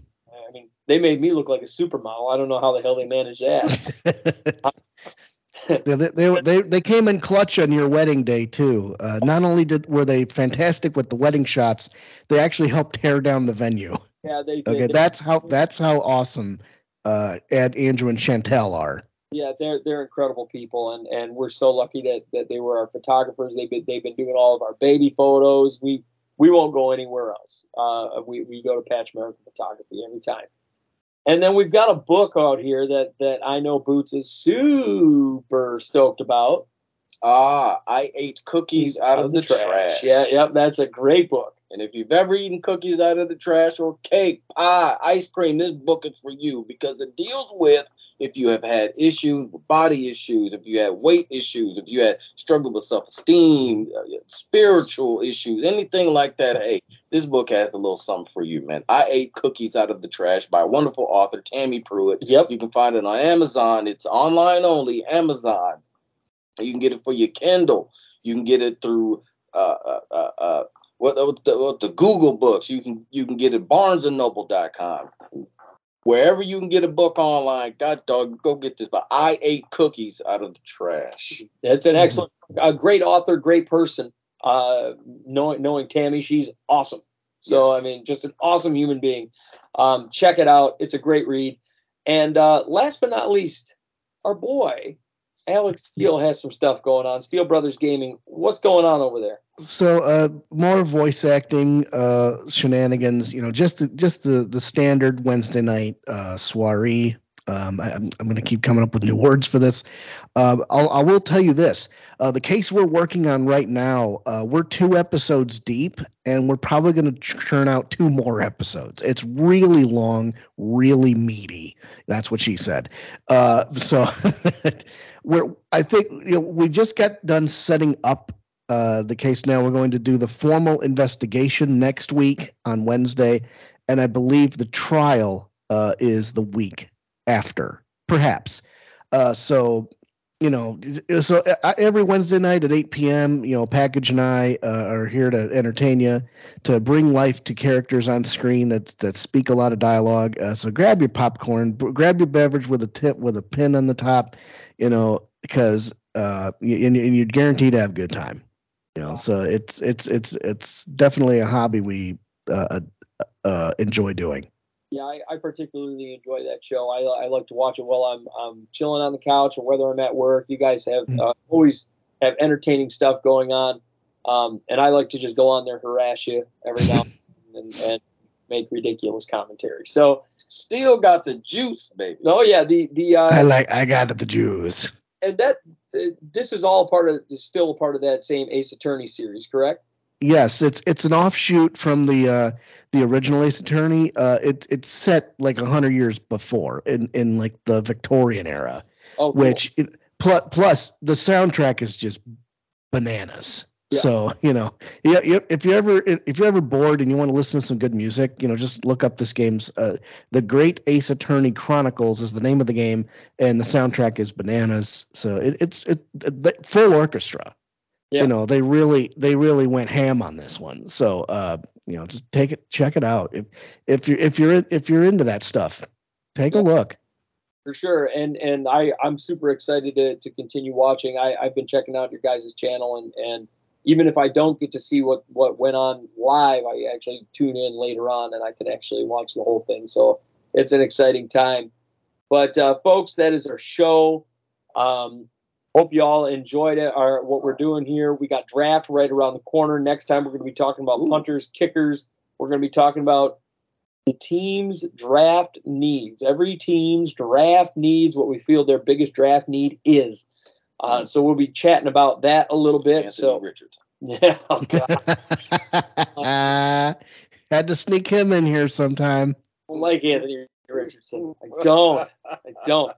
If the Vikings draft him, I still won't call him my quarterback. Fire. right.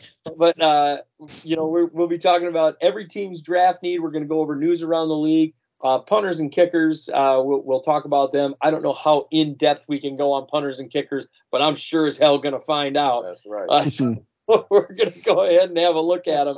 So, uh, folks, that's our show. Thank you so much for listening. We will see you next time right here on the Outside Blitz.